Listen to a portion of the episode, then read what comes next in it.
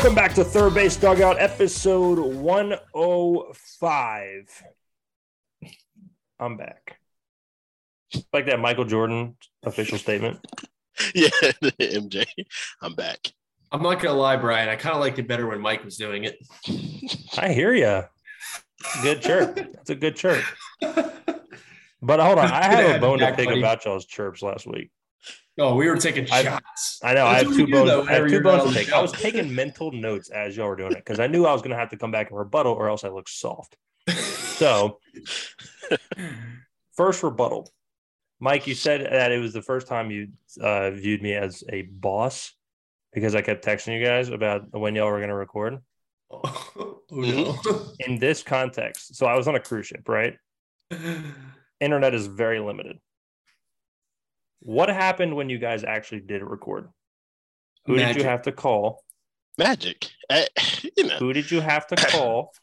uh, in my defense, if defense, I was on a cruise ship, that but- call would have never happened. So I was there when you needed me. That's why I needed to know when you guys were recording That's so I could use my minutes on the cruise ship. Um, in my defense, I didn't call you. You called me. Look back the call log. I texted Oh, you. well, you texted me first. Yeah, yeah, yeah. Whatever. The panic button was hit on this end. However, we made it happen.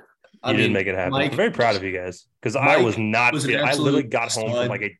I got home from like a 10 hour travel day. And all of a sudden I said text from Mike like, yo, I need your login. I'm like, do. I gave it to you like seven days ago.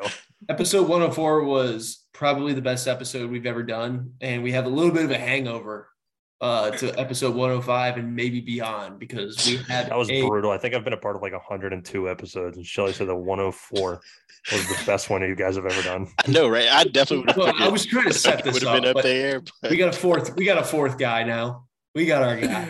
the bases are loaded, guys. They are bases loaded. They are. They are. Welcome, Coots. Welcome Yes. into the third base dugout team. happy happy to be back and I'm happy to be here. Hopefully you guys keep me around. I'm super excited to be, Well, you be did a- good in be your a tryout. regular. You did really good in your tryout. You know, I I tried, I I prepared well. I set myself up for success as uh our former head coach for the three of us, Ray Hedrick would say. You can't you can't let anybody question your effort. Oh, that And was I- never questioned. I put I put no. forth my effort. I can send you guys some notes that I had. if you don't if you didn't believe me, but I still have them. So To quote, Did I tell to you- quote Will I last week it Am, was Will you Stock? brought the action. It's true. Great. certainly Could- tried. Cooch, didn't I tell you last week? Like my my default nickname on here is Wingstop because it's just winging it. Yes. It's, just- it's like Brian sends the show sheet and I'm like, yeah, sure, okay. I glance at it for a minute. I'm like, ah, we got this one. Left wing, right wing, all flats. The funny thing is, is Mike was originally, um, I say hired in air quotes because not like we were employees or anything. Ever. Like we, none of us, none of us get paid. We make no money on this podcast. We have no we don't do it for the sponsors. Literally, like. Yeah, Well, no, we we we actually deny people of sponsoring us, but if you do want to sponsor us, like we're not going to say no, but we say no because we don't do it for the money. We do it for the love of the game. correct. Um, But, but, like, if you do want to sponsor us, like we would greatly appreciate that. wink, wink. my, Mike's whole Give us your money. stop uh, motto took a turn after becoming the um, the producer of the show. That is true. When I was the actual producer, I actually did do a lot more work. Like I came up with the show sheets. I mean, they were formatted like almost down to the minute of the show. Mhm. content, uh, topics, and then it was like, "Hey, why don't you just be a regular host with us?" And I was like, "Cool, say less. right? Ah. Get those out of here."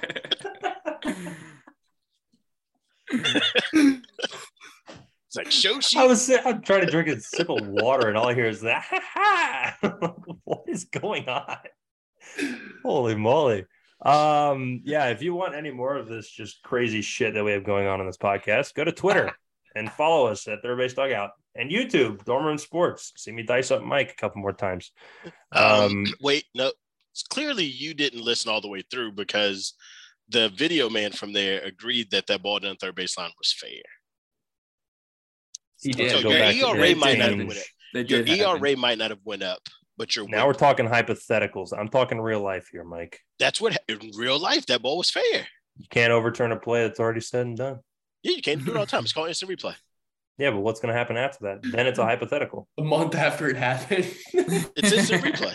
Okay, we're just a little bit delayed. Just like if Jeremy Giambi would have slid, he would have been safe. We can we know these things are true. Mike's putting the game, uh, the uh, the two innings under protest. Uh, absolutely, completely. It I love it. I love it. Uh, go subscribe to that channel though. That that'd be cool. Um, We would me and greatly. Shelly trying to work with an old friend of Shelly's to get some wiffle ball going on there. So that'd be fun. Mhm. Um, which Shelly, I got to talk to you about afterwards because I want to get that sooner rather than later. For Yeah, should have. Uh, yeah, yeah, Yeah. We might low key have him come on and talk about his team. Uh, the Lowell Mets. is he a Mets? Oh, is he a Mets guy? He's a Lowell Mets fan. I knew he was a New York guy. I wasn't sure if it was Mets or Yankees. He's a Lowell Mets fan, quite passionate. Um, I'm sure he wouldn't mind, you know, shooting the shit with us for a little bit. Mets lost another Degrom start tonight. I'm pretty sure. So at least they are back to the low Mets. Uh, yes, the world comes back. Can can we find a wiffle ball game to play in? Like we got a four man team right here. Yeah. Yeah, we just I got to find I- four other losers that talk about baseball on a podcast, and we'll like- be good. Hey, John Boy, we're talking to you. Starting nine. No, We'll whoop that.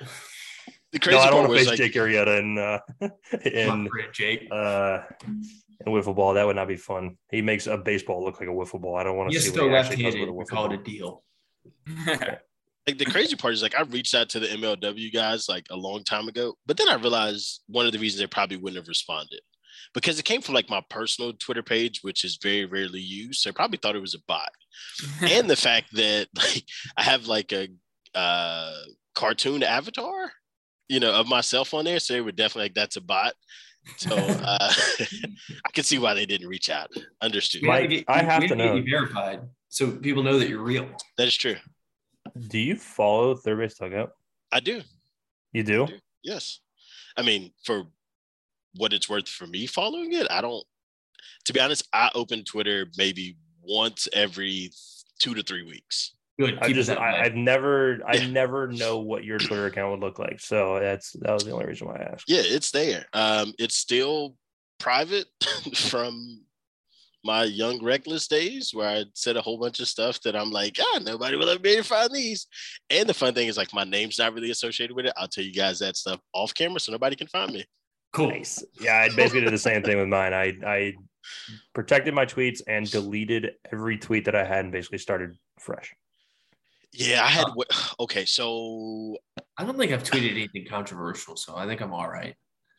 Not from your official Twitter account. No, mine is so when we talk about deleting tweets, um, I just opened it right now. I have 46,761 tweets. I'm not deleting all of those. Oh you're like Elon Musk. You were firing up tweets like once I every was. minute. Because okay, How are you so, not verified? Forty six thousand tweets.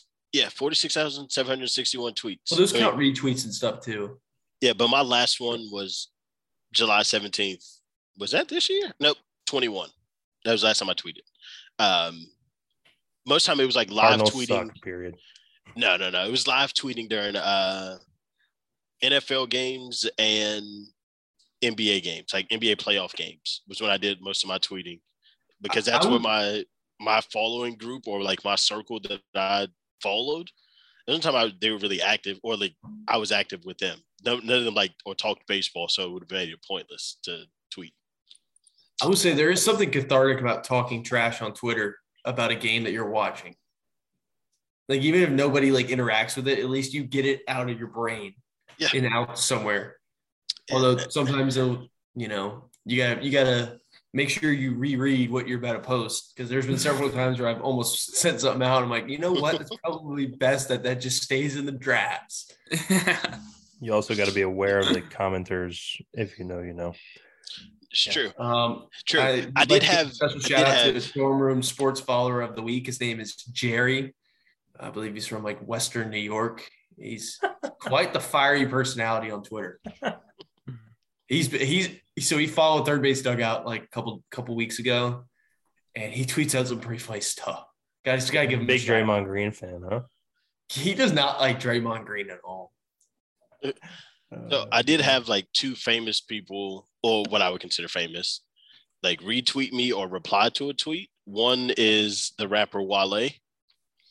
Um, the rapper Wale, he responded to one of my tweets, and then Derrick Goold from uh, St. Louis, St. Louis Dispatch.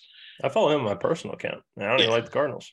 Yeah. Good follow. He replied to one of my tweets, so Yeah. that was my highlight of Twitter.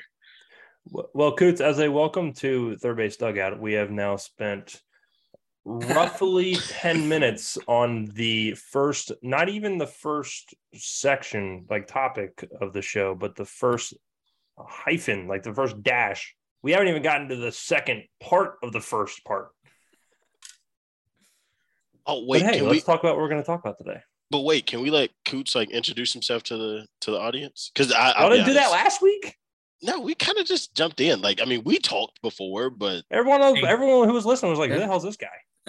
Yeah, we Well- kind of just winged it. We we just sort of like wing like, stop. wing Wingstop. yeah. we were like, if we just act like he's been on the like like he- he's a part of this, no one's gonna question it, right? It's like fake it till you make it. They'll never know. They'll Yeah. never Well, know. Well, Coots, give us a quick synopsis. Well, I am. Well, I'm first off. I'm Matt Coots. Um, I, know. I met I met Brian and met Brian and Shelly when in our fantastic time in Randolph Macon in Ashland, Virginia. We played on the same baseball team and got to know each other pretty well as anybody as any teammates would.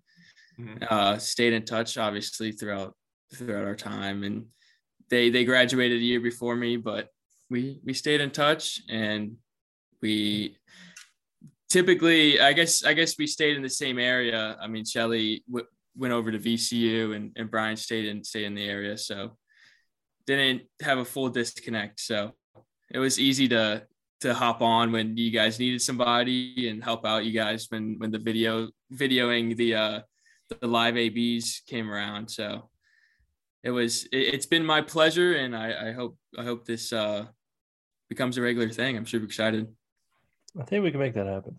Yeah, yeah, I think we know some people that can make that happen.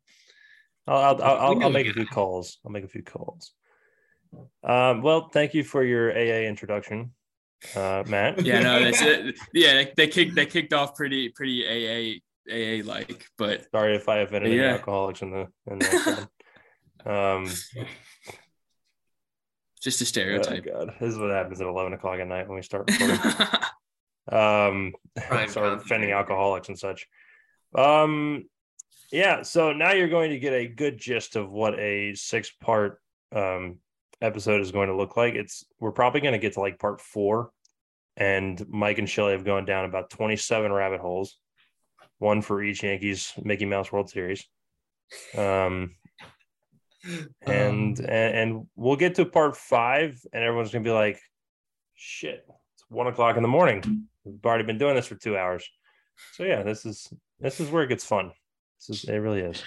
But the funnest part is when Brian texts you after you guys finish the show that he's not on, and he's like, "Hey, was this explicit?" but then he comes back on and drops like four s bombs like in a row.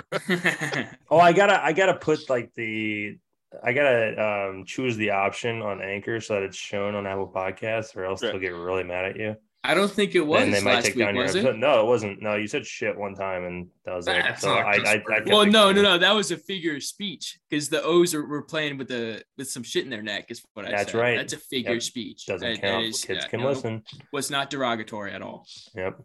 I think Doesn't, uh, doesn't think make sense if you say put some pee in their neck. Yep. I, I want to put it out there. I think Brian's the only guy on this podcast that cusses because I mean, obviously, off air, my language is very colorful. Um, I will admit that, and Mike does not cuss. So, Brian, clean it up. Come on, for the kids. It adds color. We got Gotta that be, you covered. got to be able to flip that switch. we got that covered.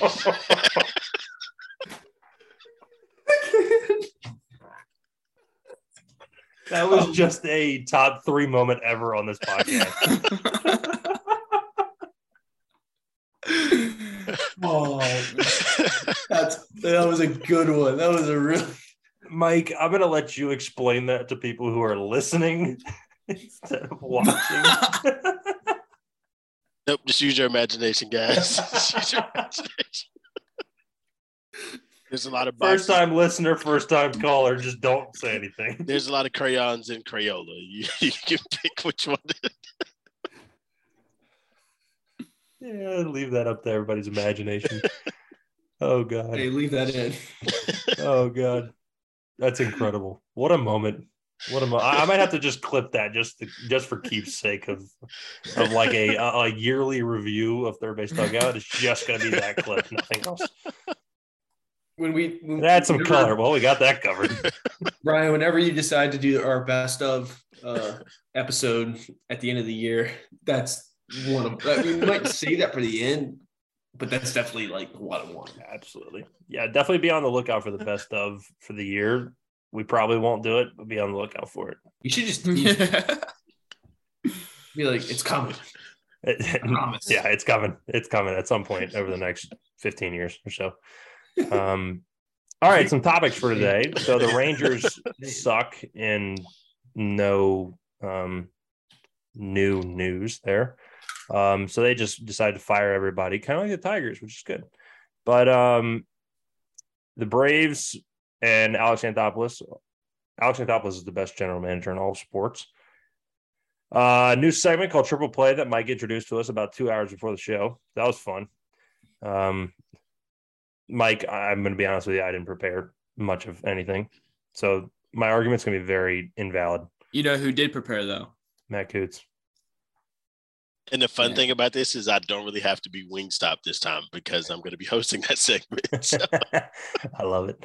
Uh, and then we're going to do a snake draft of fictional characters to help the Tigers. This is going to help me get through the Tigers rebuild of just imagining like Crash Davis as the catcher of the Tigers or something.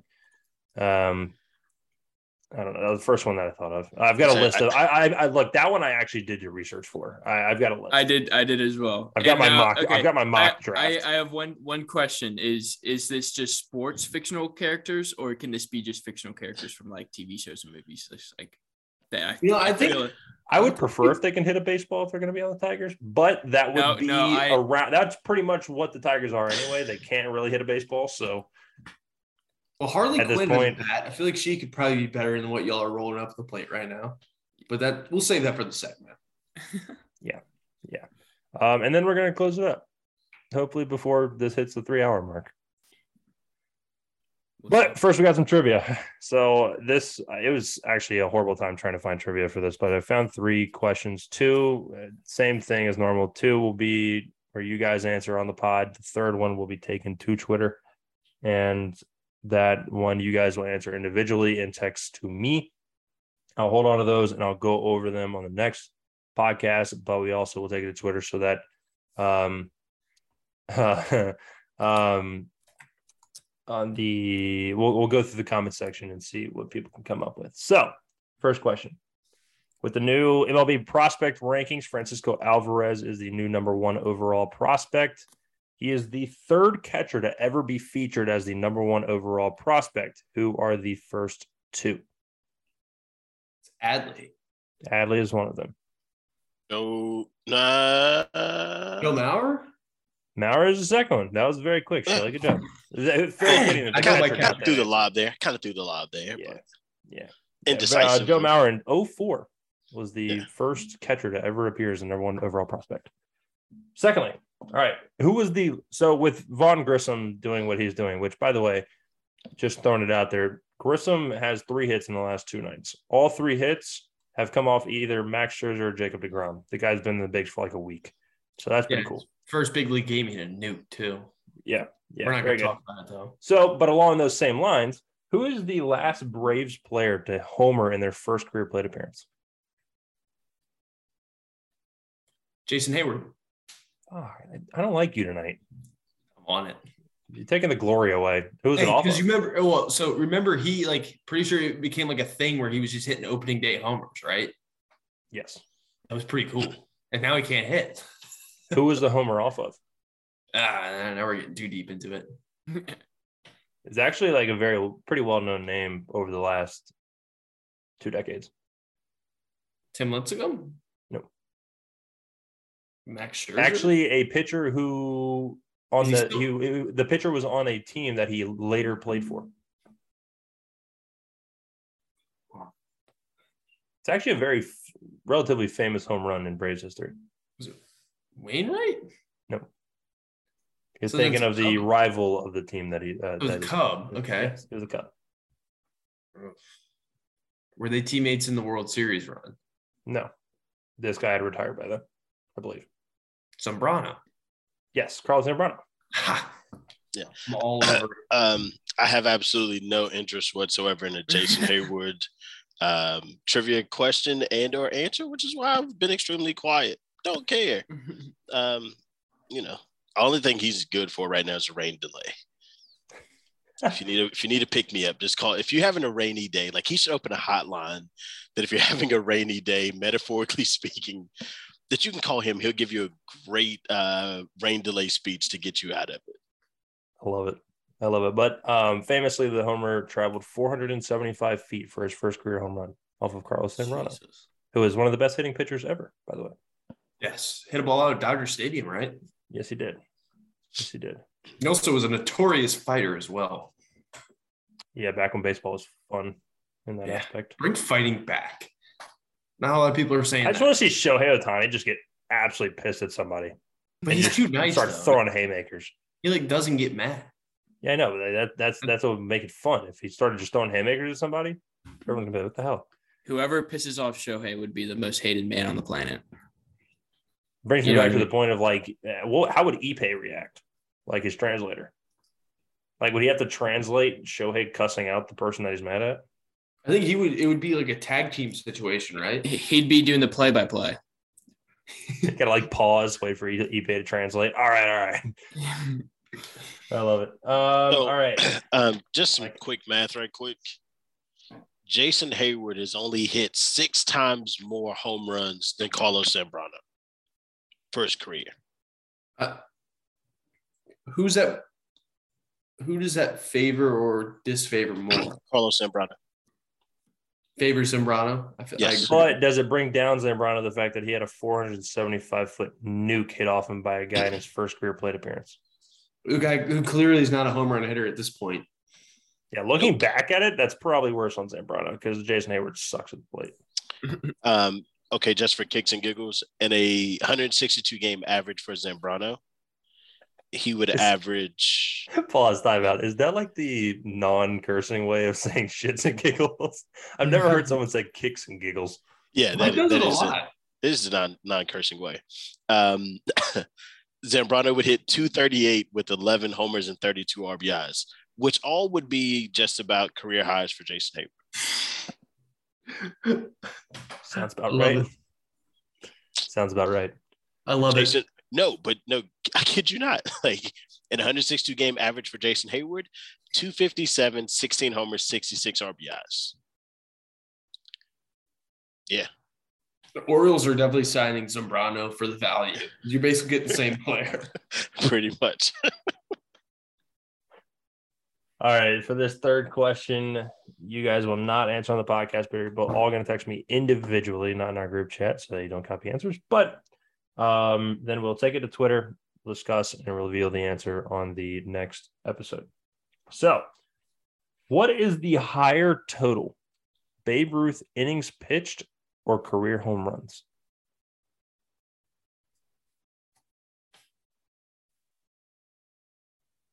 No cheating. Sent my answer. I look forward to actually seeing if you guys all have the same answer here.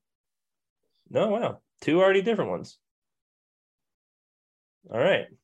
All right. Obviously, it's favored two to one in one direction because there's only three of you answering. But that's good. We have we have a little bit of uh differences in our answers. That's good. That makes for an interesting conversation next next episode. So, so you're not going to respond to the text to tell us who got it right? Like Did it. I usually, right. did I usually do that? Usually like it. Like it if it's right. Don't like it. Don't don't touch it if it's wrong. I think I'm wrong.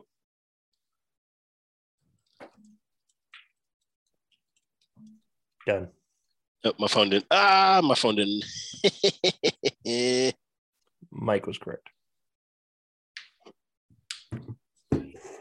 Sorry, guys. and again, Sorry, guys.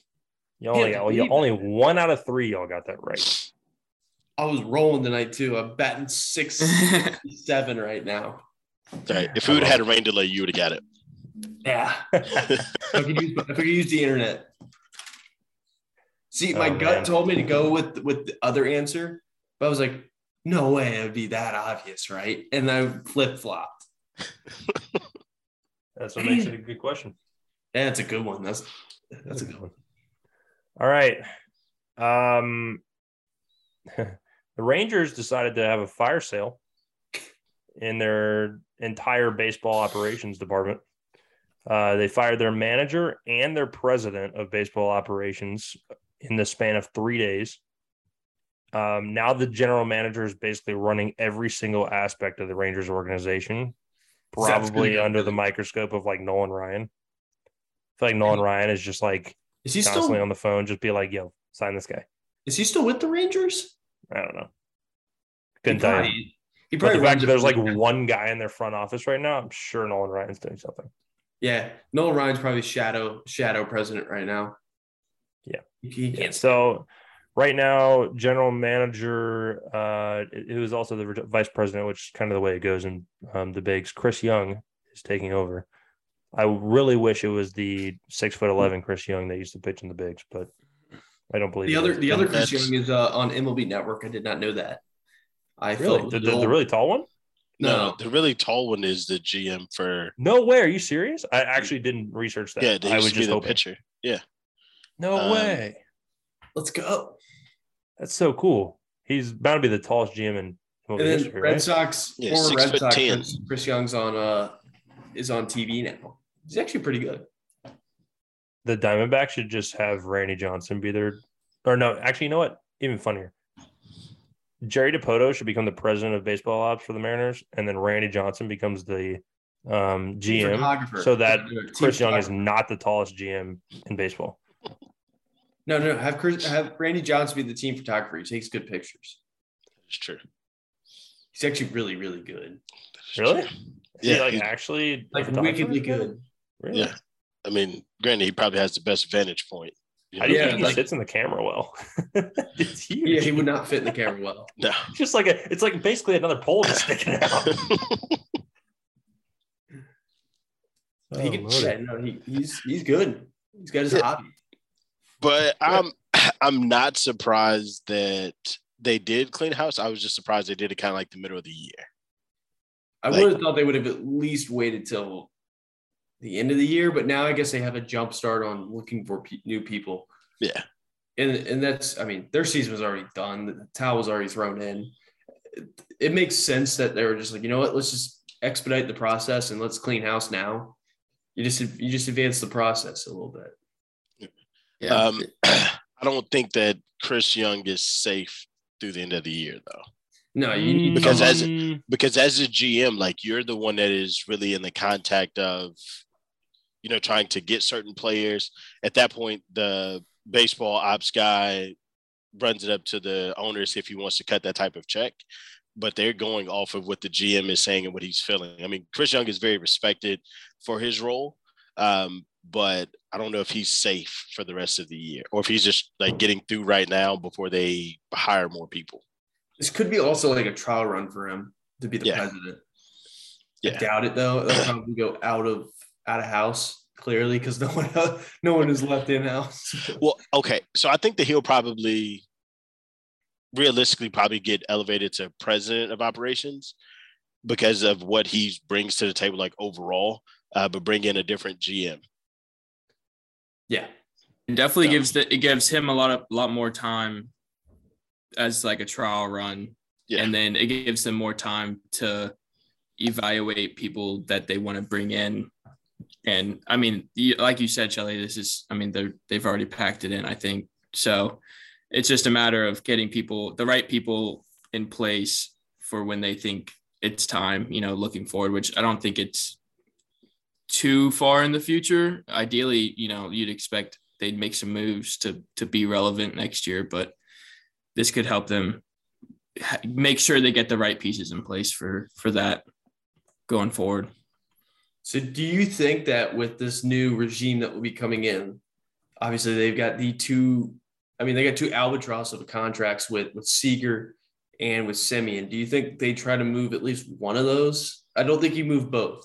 You can't. Nah. You're, you're, Yeah, you're paying you- half a you- you're billion in too dollars deep, to yeah. two Yeah. different guys, like You don't, two guys. you don't think You they bite the can't- bullet on one of those and just try to get value? I mean, you, you would have to take on probably at least seventy percent of that contract. Yeah, you got to at least And play your out prospect return isn't going to be that great, even though you're eating a lot of money because of the years they have. Like Seager has performed a little bit better. You know, Yeah, I mean, he's in Semien's kind of run derby. come yeah, and uh, Semien's kind of come along a little bit as well. I saw something interesting. So if they played every game at Saw this, this is Williamsport, Marcus Semien would be leading the bigs and homers right now. Yes, I So- did see. I saw that as well. or Is he something like that, really yeah. playing that bad, or is he just? He's hitting it to the warning No. track. He's playing Perhaps the wrong he's not strong enough. He needs to get in the gym this winter, I think he's just playing at the No. wrong field. or maybe he's playing at the wrong field. He's not Yeah, playing just- in the AL East, which has just has a bunch of boom boxes in it. Yeah, and just Playing don't hang out with with uh, Tatis. Yeah, just get ringworm. Yikes! that dude, that whole situation is unbelievable. And I, I mean, I, we're not gonna get down this rabbit hole, but like his dad has been a complete like joke about this. Like senior, senior has come out with a completely different story than what Tatis told. Yeah. And he's like major league baseball handled this so poorly where he he he should not have been suspended like he basically went on this rant on twitter about how major league baseball was fools for suspending T- fernando tatis like no your son deliberately took steroids And said something along the lines of Tatis's teammates being envious of him, yeah like and that that's why he's getting so much backlash, or something along those lines. And it was just it's blasphemous. like to- that. for- major for- league baseball ruined his reputation like no Yeah. he ruined his own reputation it's so Yeah. stupid. It's so dumb Yeah. maybe But- maybe maybe uh, Mr. Tatis Senior just just be quiet. It's a lot of a lot of finger pointing for people people in this yeah. world in the, in the today's age tend to forget about stuff pretty quickly if you just let it just sit and simmer and Yeah. disappear. that whole ringworm thing was shot down very quickly because the um the I guess the steroid that's in ring uh, the ringworm medicine is a completely like it's a different word than the steroid that Tatis took. Like it's like, Like, three it's- letters apart. it's Closterball and then Closteraball or something. yeah, it's like eh, how do you if whoever is in the PR department with Fernando Tatis, I don't know if he's got his own PR team or like the Padres PR team, but Really, like, I think his dad. whoever did that just massively screwed up. I think it's his pops that's making the calls there. if you're gonna tell a lie, at least like make it somewhat believable and just like don't screw up the words. I mean, it's gonna it's- it's gonna come out eventually. I will I will play devil's advocate here. As a scramble brain myself, I probably would have made that mistake as well. However, we talked about it last week. I would have gotten my trainer or the team doctor to go order it for me, who's you know got a degree in that in that stuff. And I would have had them handle that. And obviously, if I were to have failed a drug test because of them, I sue them and I get more money, and then I'm all good. That's just plain long haul. Yeah. Um, back to Rangers though, um, because that situation will probably not be done unfolding. That Tatis, but Chris Woodward had a 211, 287, eh, 211 and 287 record in four or really like three and a half years of being the manager. Never finished above third in the division, finished last twice, including having the um, uh, one of the top picks this past year. I can't remember exactly what pick they had, but Number three. Um, there was- Number three. And they had two the year before. yeah, yeah, Kuma. um, they they were um, they have not been good under Chris Woodward. But the fun No. fact is, he was it was either him or Aaron Boone for the Yankees managerial job in 2017, and it's wild how that turned out. Um, I have a hot take. had any success.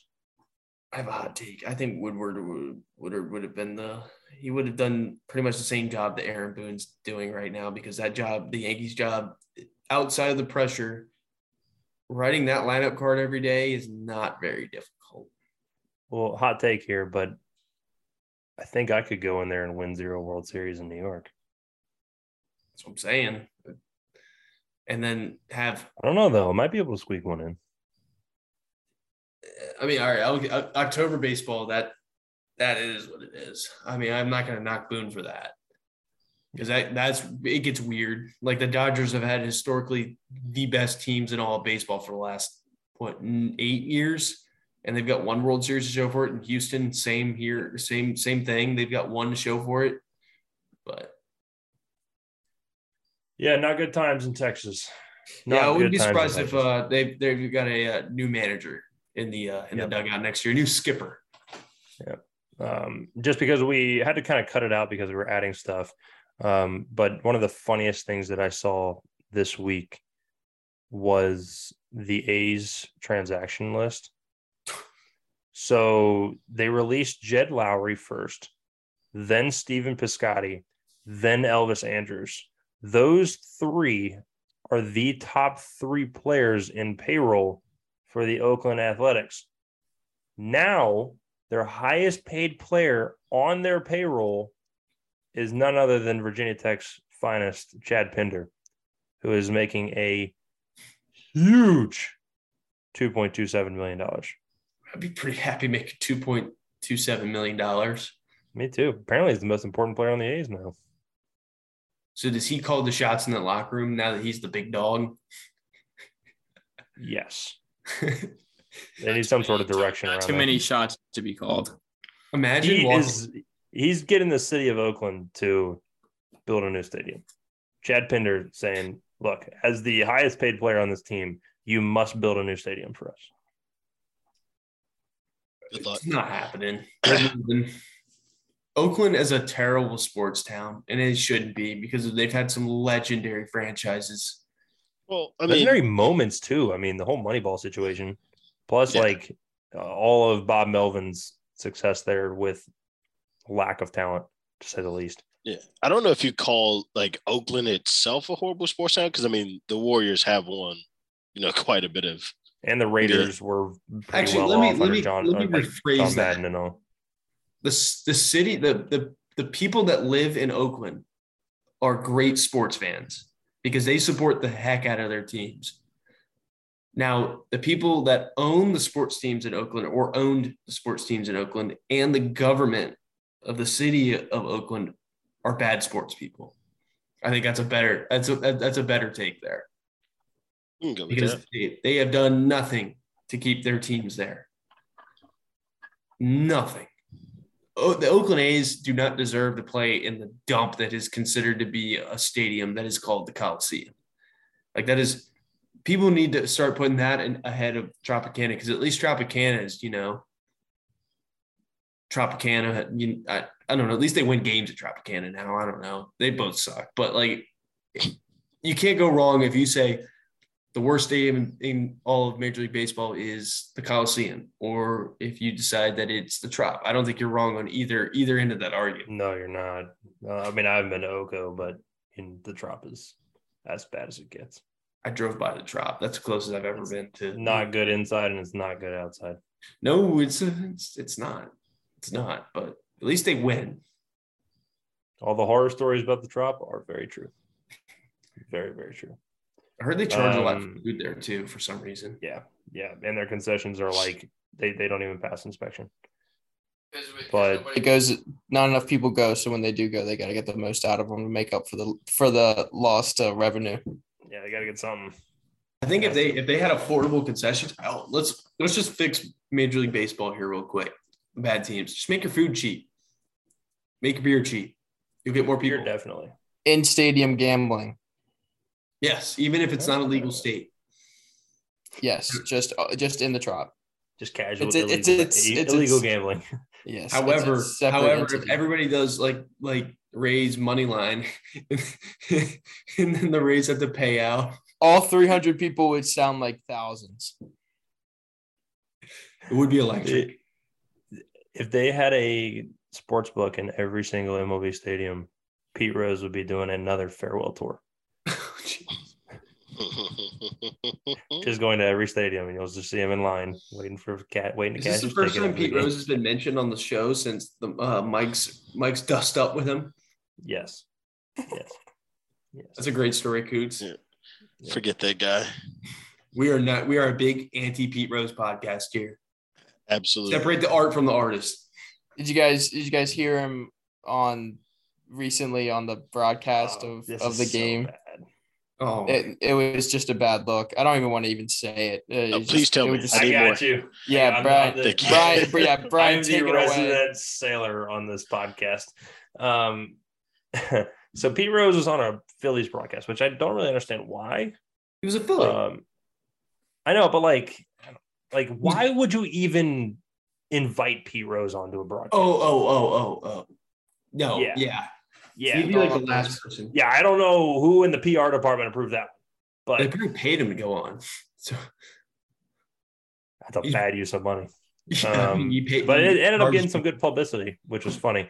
Um, he was talking about some story, and he said that uh, the guy got a cock high fastball, and then later on, he's kind of rambling on and slurring his words like Pete Rose does. Um, and at the end, he's like, "No shit." And John Kruk just in the the best way possible just goes, Pete. There's no seven second delay on this. Every like you heard everything on the broadcast, and it's just, I mean, it was the most Pete Rose thing ever. Just saying cockeye fastball in the middle of a baseball game, and it was, oh, oh god, It was like, and he like the way he said it too. It's like he knew what he was doing. He was like, he was like, there was like a slight pause, and then he said cockeye fastball, and you're like, dude, you could have said like belt tie, you know, at the waist. that wouldn't have been the Pete Rose. They're way. two they're two different things though. Yeah, I'm surprised. he Belt- didn't- Bell there's tie and another one cockeye are two different heights. That's fair. exactly so, right. technic- so technically he was just You could have being said precise. pelvic high. It's true. That's true. Oh lord. Zip, zipper high, perhaps. Yeah, zipper high. That's yeah, yeah. That's people know what you're talking about. Yeah. Ah, are we ready to talk about Alex Anthopoulos for like what feels like the fifth straight episode? Mm, yeah. Might There's as no signs of stopping either. No. Are they going to catch the Mets? Because we're changing our tone a little bit from last week. At least I I don't know. I think they ended up taking three or four from them this week, I believe. Yeah. Um, so that's yeah, Well, that's that's will some big say- news on their part. I would say this: if the Braves are able to overtake the Mets, and obviously they won't get the one seed because the Dodgers are are a wagon in their own right, but they'll be the two, which means they'll have home field advantage for at least one playoff series. Who is beating them on? Like who is beating them in Truist? No one. Nobody. They they might have the best home field advantage of anybody right now. Like I don't think I've I seen mean, a team. I, I haven't been to any stadiums out west, so I can't necessarily truthfully say that they have the best home field atmosphere in baseball. But from especially from experiences, like from hearing about experiences of people who traveled all the different ballparks and everything, I don't think it's comparable, especially not in the playoffs. No, because those Atlanta, the Fulton County Crazies, man, they're coming back. Oh, And I- back. And I I I think that that if if you catch them in a in a deciding game at home, you might as well pack your bags up. You're going home because they're not Yeah, losing. Tyler Nutsack Matzek. Dude, the. There's no stopping at that point. Beal and Truist. Yeah. Yeah. They put the Mets in their back pocket this weekend or week. You beat DeGrom on a Thursday. Oh, by the way, oh, okay. So this will kind of lead into the conversation. But Alex Anthopoulos said that if the Braves beat the Mets tonight against DeGrom, he was going to put an ice cream machine in the clubhouse. so an ice cream machine will now be in the Braves clubhouse. Eat up, gentlemen. Eat up. Yep. Yep. Well deserved. Which I mean, they I, I do don't have like a lot too of money much. because they're not paying Acuna and Albies. So Well, as a part of the Fulton County Crazies, I'm not a huge fan of the ice cream in the clubhouse, though. We can't be getting fat. wait, is it time?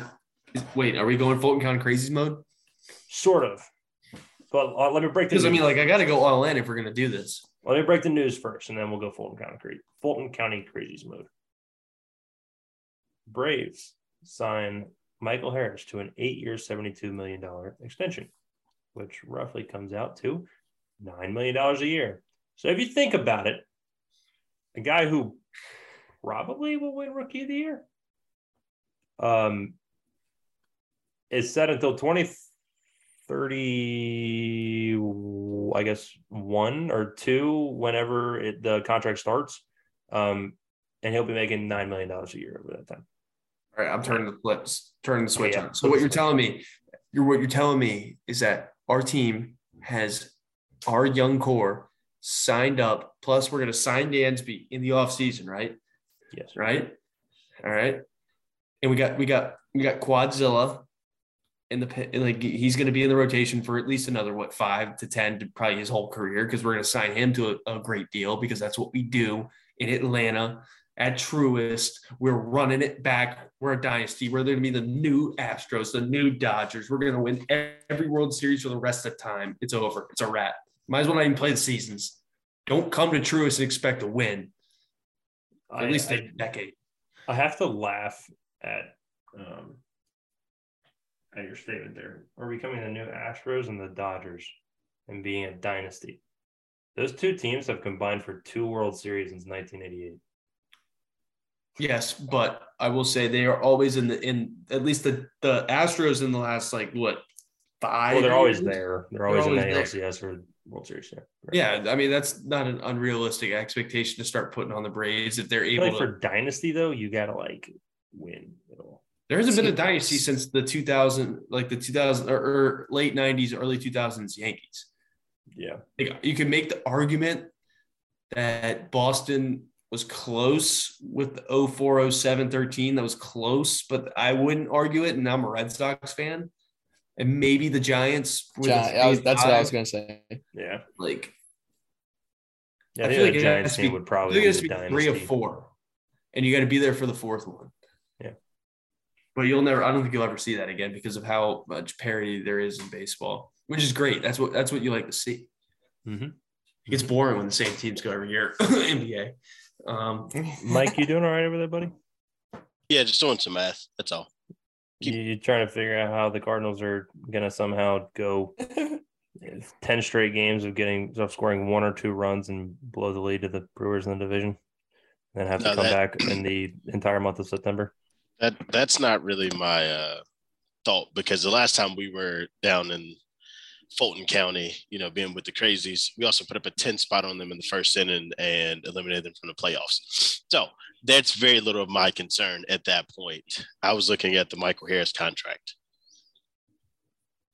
It's a it's an Alex Anthopoulos special, that's for sure. It is like, but essentially what he did was bought out the arbitration, and I think they get two or three more years additional out of it. You know, so when people read and say, well, eight year deal, all he did was buy out his pre arbitration years and his uh, a few of his arbitration years, you know, after that, and then you get to the actual deal. But definitely a great deal for Anthopoulos and the Braves. I don't know what he has down there uh, that just makes people sign for way less than. He definitely just gets them like hammered in the office, Yeah. and they just like, yeah, that's a dotted line. But like Uh-huh. his his his approach to it just makes so much sense though. Like, granted, yes, you could say uh, we all agree that Albies got lowballed, right? Like he got lowballed on his deal. I don't think there's a single player on that roster that did not get lowballed. But here's the thing though. I I can't say that they all did though. Because yes, you're looking at Michael Harris, what he's doing now, but let's also think about how many rookies have had really good years and then kind of flamed out the next couple of years when the league figured them out a little bit. Cody Bellinger. Right. This is an early lockup, you know, that makes sense from that standpoint. And you're like, hey, yes, potentially could I have earned a little bit more? Absolutely. But he's also going to hit free agency unrestricted at the age of 32, which still leaves him, you know, a window for another, let's say a five year contract that if he plays, if he outplays his numbers here, you know, and you say 30, he's 32 in that 2033 season, gets a five year deal, he could get, you know, 200 mil if, you know, if he plays it right. Um, so like I don't, I don't know. I just think his approach is, is so great to it that it's, hey, let's lock up after your first year. He did it with Acuna. He did it with Albies, um, doing it with Harris. The only one that didn't kind of fall into that, and in turn, he ended up getting the most money out of it, was Austin Riley. He was the only one. So I don't know if they all got lowballed on it. It's, hey, are we going to bet your chances down the road? Yes, like we could easily say that Harris can probably be averaged out at like 12 million, you know, over the next couple years as far as value and play. But do you want to take that chance or you want to lock up some guaranteed money from now until you know you hit again? I would actually hit beg to differ on the Austin Riley argument. This is his second full season of his career. Yeah, But it wasn't his first. Correct. It was his first. like, so it, that difference there. What's crazy is that I, I don't know. Is it weird to say that Alex Anthopoulos feels like he's just like taking advantage of younger players? Like, is that is that wrong to say? I feel like it is just very Yes. like more morally wrong to say, but at the same time, like Yes and Kinda no. true. Because they they could they can reject it, right? Like Yeah. they like, but they they're choosing to sign it. Obviously, they're a little bit more mature, but at the same time, like, it- why wouldn't you want to play in Atlanta? Like, this is not me being the the the biased Braves fan that I am in my alter ego, but um, one of many. Uh, it's a fun place to play, especially because all they know is Bra- the Braves being good. Well, Acuna and Albies kind of know the beginning of it more than than than Harris does, but like and Riley, like it's a fun place to be good. And that's like and, and, and you go back and like you you you hear what what Glavine, Smoltz, and Maddux when they talk about it, and like even David Justice, like that was the place to be, was Atlanta. It's like it is it is arguably one of the best like sports cities in America. well, it was one of the main national fan bases until TBS lost the baseball stuff. Correct. because they were they were like the Cubs, they were like the Yankees, they were like the Mets, the Dodgers, like or actually I not even the they are Dodgers, the but like the they were on national TV every single day. They're the team of the South because nobody cares about the Marlins. Nobody Yeah. cares about about the Rays, even though the Rays are. Well, I wouldn't say they are the best, but they're one. I mean, they're they're one of the best teams in all of baseball, year in I and year out. People If care you go about. to if you go to Truist Park, they make a really big deal about like Braves country, and they like go through each um well, there's no like team. each southeastern state, and it's true. They run the southeast. The Mm-hmm. Marlins are a brand new team. They have no fan base. The Rays are a brand new team. They have no fan base. Not that anyone would really want to become a fan of the Rays, because that means you have to go to Tropicana Field. But you talk about like Virginia is kind of where it starts because the Richmond Braves um, being there for It's a like long, long time. yeah, and and the Nats being being added in 06, like I'd say like our age group is probably the last of the carryover. Everything kind of after us isn't. Yeah. Because like I remember, I remember like we would have been like second grade when they popped up. Because then Soriano showed up in like I think around then or Wait, was- wait, did you say- 04. Did you say second grade? Actually, I was in kindergarten when the uh, when the Nats popped up. No, you're you're kidding me. There's no way, That was 04, right? Oh four, yeah. Yeah. Yeah. dude. I'm really the old guy. Yeah. I was like a I'm- freshman. I'm, in- really like completely uh, astounded that you have just found that out. Yeah, because you know, I guess it takes like moments like that. It was like, yeah, 04, I was in kindergarten, and then I think about where I was at in 04. Like I was in my sophomore year of high school. like Mike was sophomore- dicing up dudes on the basketball court. I was. Like, Meanwhile, Brian and I were learning to read. and Cooch was I was like praying I kept a green card all day for uh, and, and hoping that my that my uh, kindergarten teacher didn't flip it to a yellow card. So I didn't You have all to did that my too? mom. Y'all did that too? Okay, we did it. Oh, yeah. as well. I was, Oh, yeah, I was green, yellow, red. constantly- I was constant yellow, just playing with fire. Uh, so you probably had like a 10 minute break in recess where you couldn't play. Out of that 30 minutes, they were like, look, you're going to sit for 10. Yeah, I get that. Uh, like this one. Uh, our mutual friend Cole was a consistent red red guy. if you're if you're shocked about that, Oh yes, yes, yes. I, I almost forgot which Cole you were referring to, but yes, I remember. Yes, yeah. it, it does not surprise me one bit. Oh, Yeah, but okay, so not me being old now. Uh, um, Brian, going back to your Riley point though, this is technically his fourth season. He came up in the middle of 19, Uh huh. COVID shortened season in 20. Uh huh.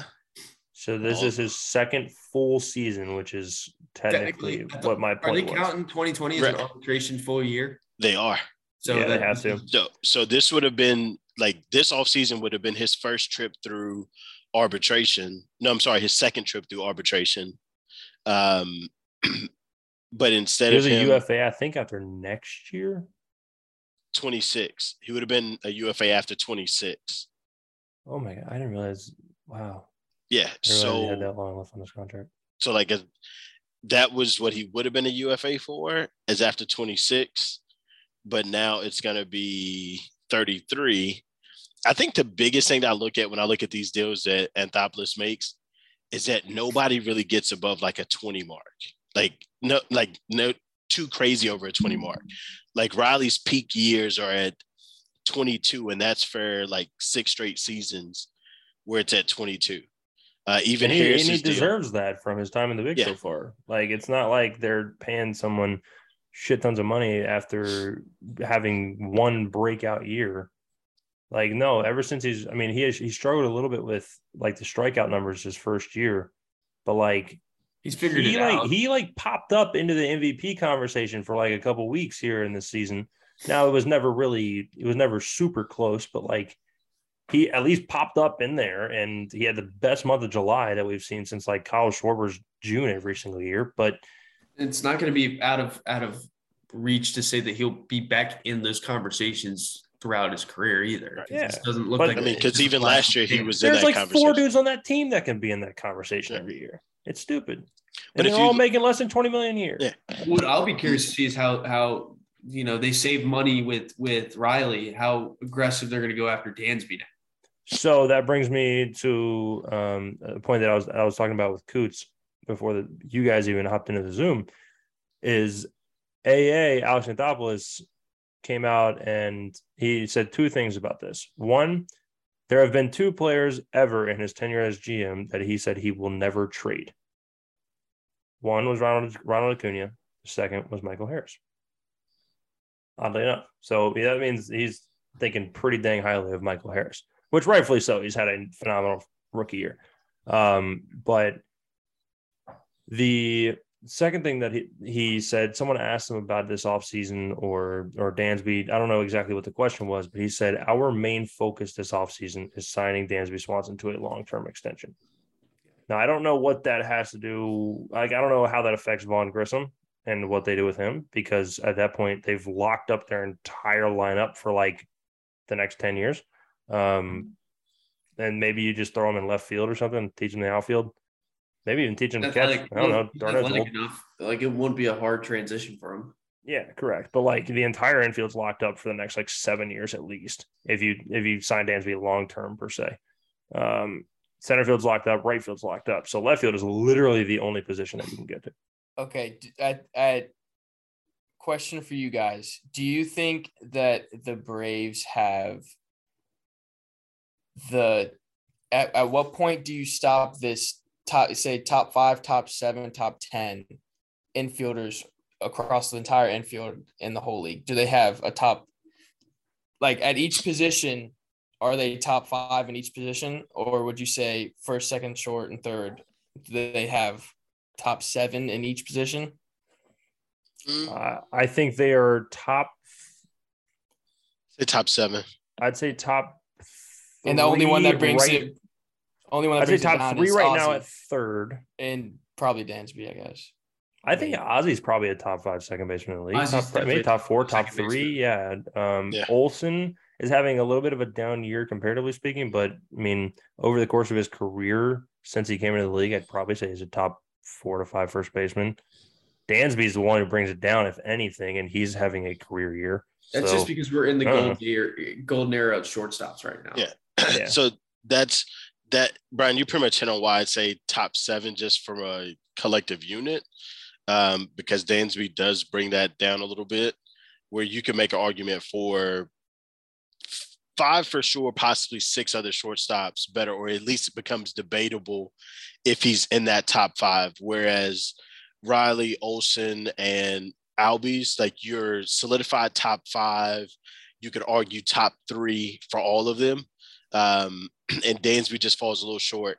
But to hit on your point about what uh, Anthopoulos said, I'm not going to say that he's lying, but I'm going to say that he might not have been as truthful.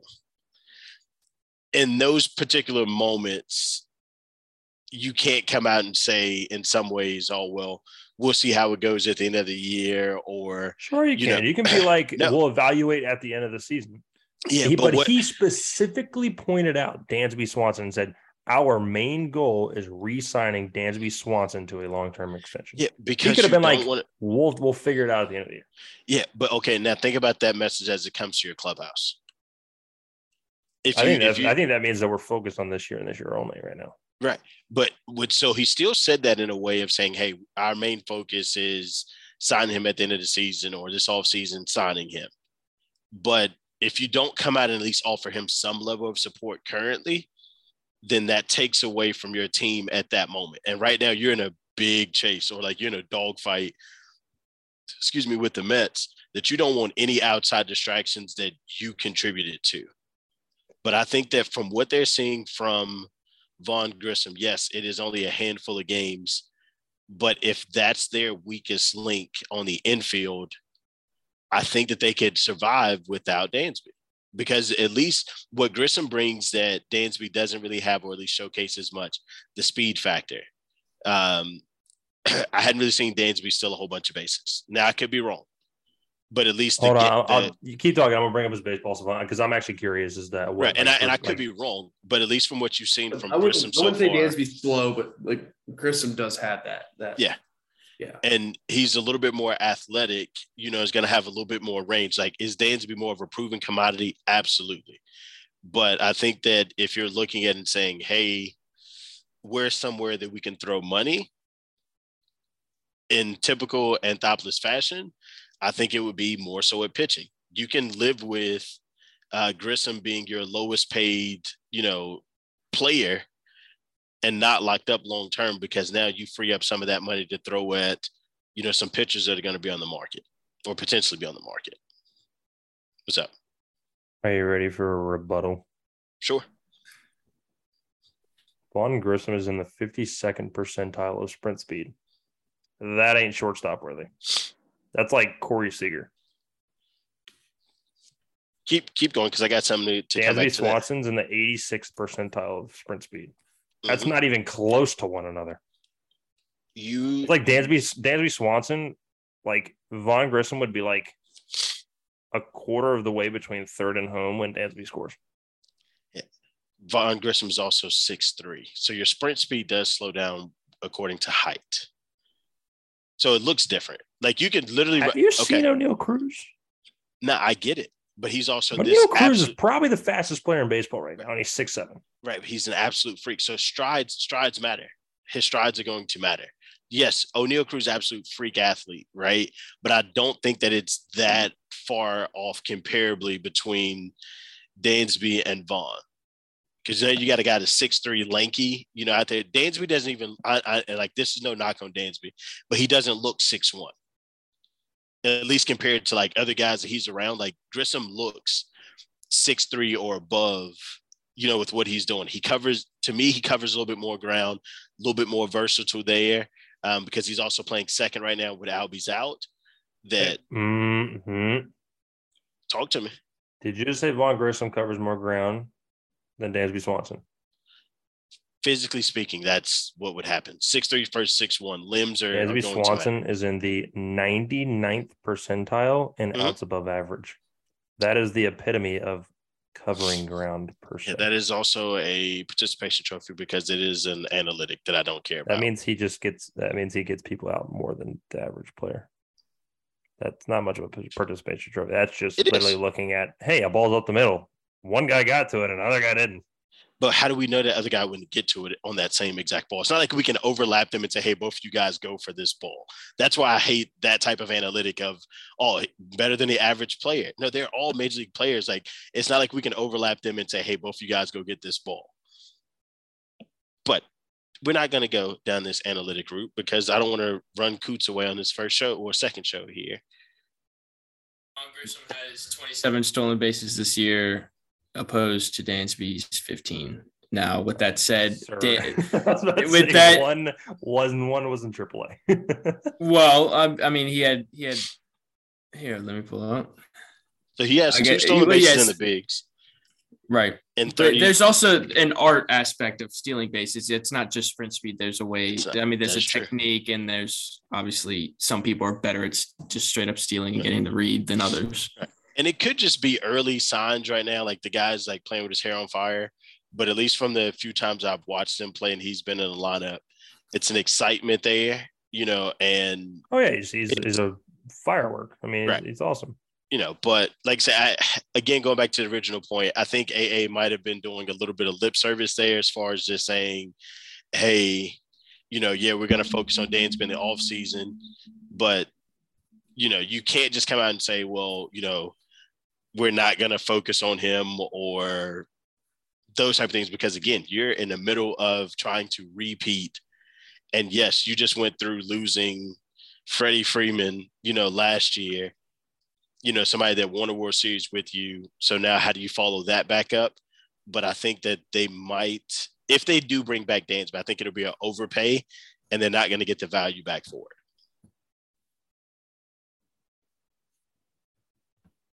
Okay. Fair point. Good job. Let's keep going. I have nothing else to say. I'm, I'm a, I'm a Dansby Swanson supporter. I'm not. I'm not like, a hater of his or like opposed to him, but I just, again, I think that. I think you see you see Grissom perform right, and the urgency to sign Dansby automatically just sort of decreases a little bit because you know that his replacement is serviceable and cheaper. However, the hidden aspect here is I think you piss the fan base off if you let him walk because the fact that they were able to get over Freddie Freeman was impressive because I, I, I didn't think they would. Clearly, they are. I mean, there will always be that little bit like, oh, I mean, I wish we got him back. But I feel like you have to go get Dansby. Honestly, it for at any any any case, the fans more than anything. But that's just Which, that's my take on it. My last, absolute last thing on this because we've got two more segments that are probably going to take up the next hour of this podcast.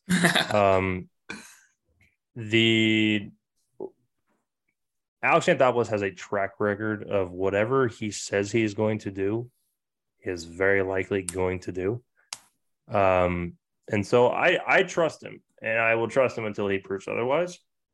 Unless he until he like somehow forgets this negotiating prowess that he has shown, um, I'm going to trust him. But okay. maybe Dansby sees right through it and he's like, screw you, I'm going to get 30 mil. Right. Just just give me the quote one more time of what he said.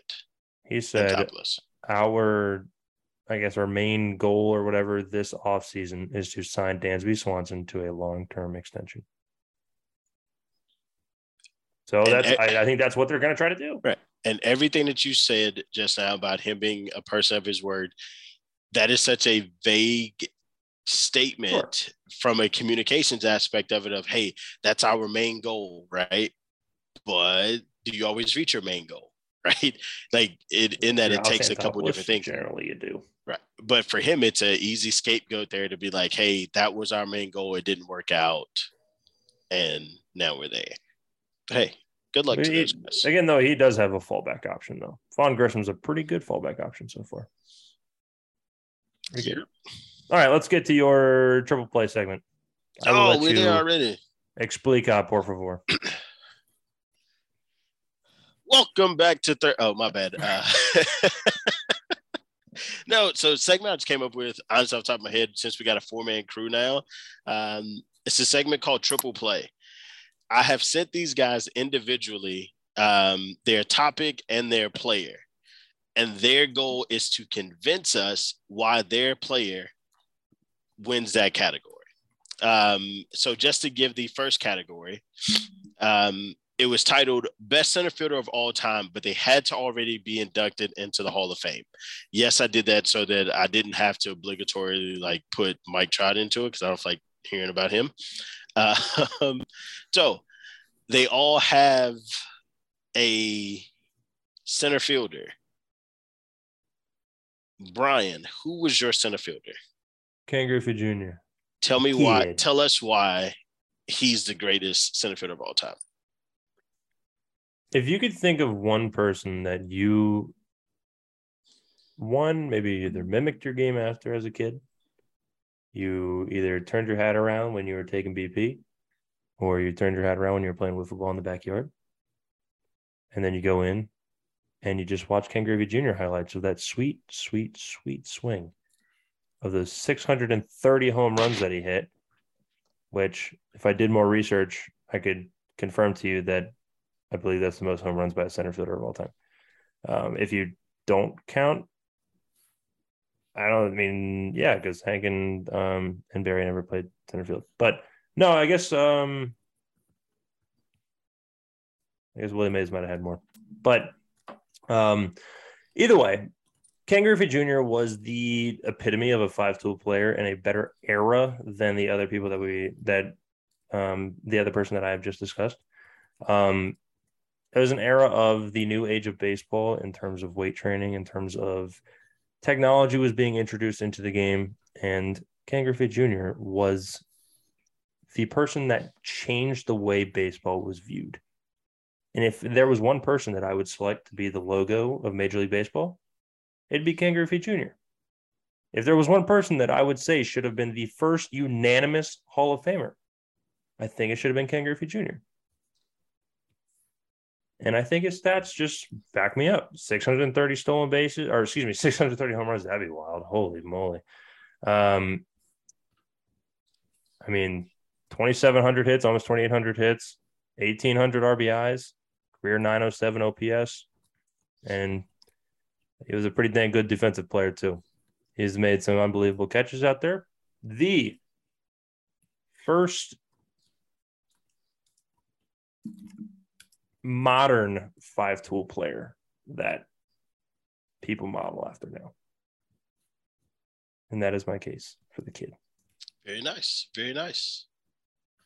Um, so I'll tell you guys like something at the very end of this particular one, but I want to hear from uh let's go to Coots. Coots, who did you have? And just to kind of condense some of this, because not nothing against you, Coots, but I figured this I was gonna use more for Brian. Um, you got a minute 30 on the clock. Got it. Minute 30. I won't need a minute 30. All right. Kick it off. Who'd you have and, and why? I have Willie Mays.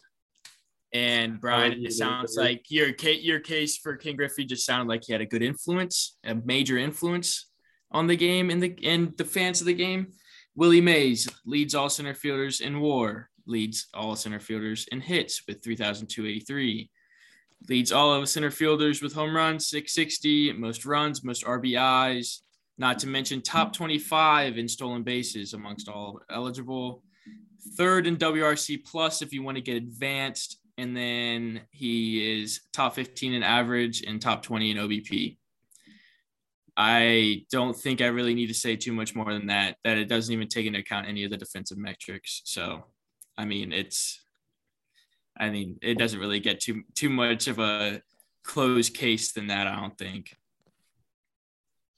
I think I got time to spare, but I just kind of ran through it. It's very nice. You had 32 seconds left. All 32 right. seconds. All right. So Shelly. All right. So I had Mickey Man. I had a feeling Mickey Mantle was the third one. All right. All right. I'm gonna go a little bit different method here. Mickey Mantle is your grandpa's favorite baseball player. All right. Whenever you're having a conversation My with grandpa was grandpas- born when Mickey Mantle was playing. yeah, he's your grandpa's favorite baseball player. All right. This guy, you know, on the field, he was great, but off the field, he was even better. He was what we would consider to be an alcoholic. All right. He had a little bit of a drinking problem, and that might have been because he was always hurt. But you know what? That never stopped the switch hitting slugger from getting it in and right field underneath the bleachers with, with some random girls because that actually happened. Confirmed. That note was he was awesome. a dog. He had what we call uh, that dog in him. All right. he was a menace on the field and off the field. but on the field, one of the best switch hitting uh, outfielders in probably in the entire game of baseball's history. Um, if is honestly, if he didn't get injured, we might be talking greatest baseball player of all time. Um, but off the field, that's where Mickey Mantle really made his mark. when you gave me that one, I was like, I have to do it. I have to go with this method. Definitely did not see that coming. So, um, according, Definitely, definitely leads in dog in them. That's for sure. yeah, winner and dog in them. Um, Him. According to their Jaws rating, which is just funny mentioning that now after the Mickey Mantle story. That dude, I'm the I'm the analytical nerd on this show. I don't even know what Jaws rating is. oh, well, don't get mad at me, brother, because You get mad at me when I bring up analytics, so it's my I mean that's true. That's true. Um, but Jaws rating, which is a system, and I will give you the actual definition for it since you want to be that guy. Um, it is the J J Jaff. I'm assuming I pronounced his name right. Could be Hoff, but we're gonna go with Jaff.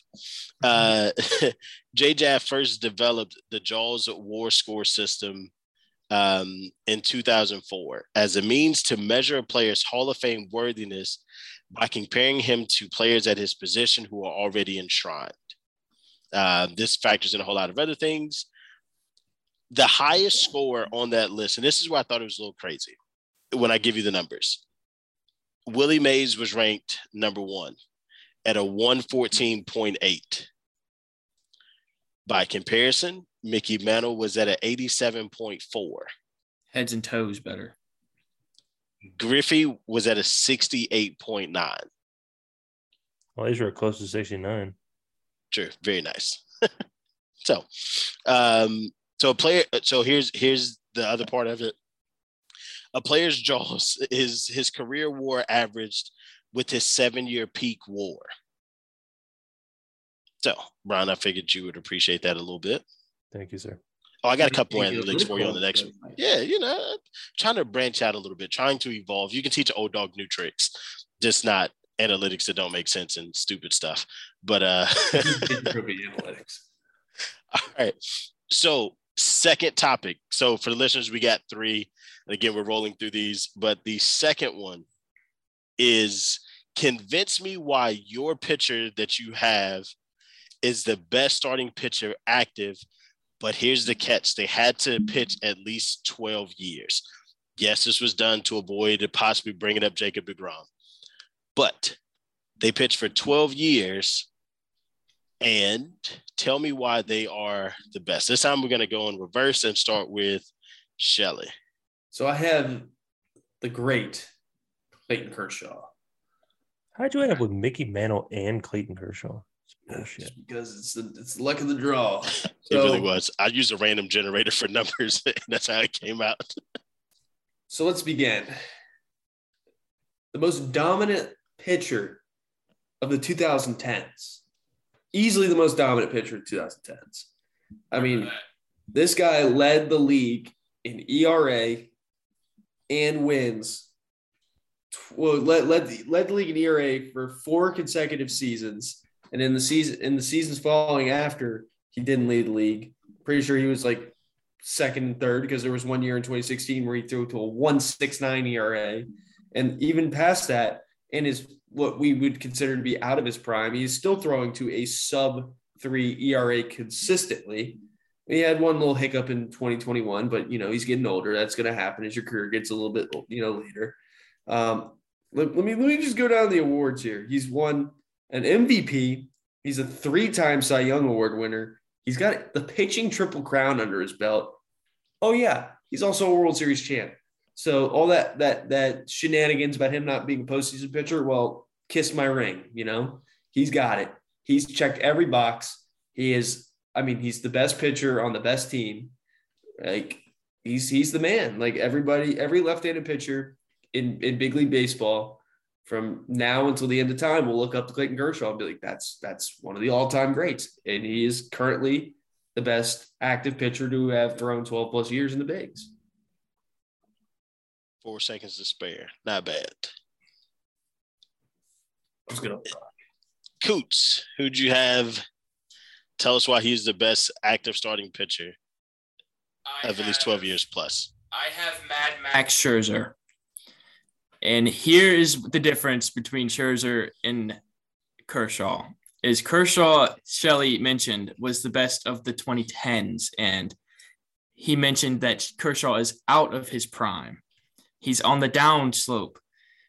I am here to say that Scherzer is the model of consistency. Over the past 12 years, ranks third in wins, third in ERA amongst qualified pitchers, that being, you know, the 12 or more years in the league, uh, or active, I guess I should say.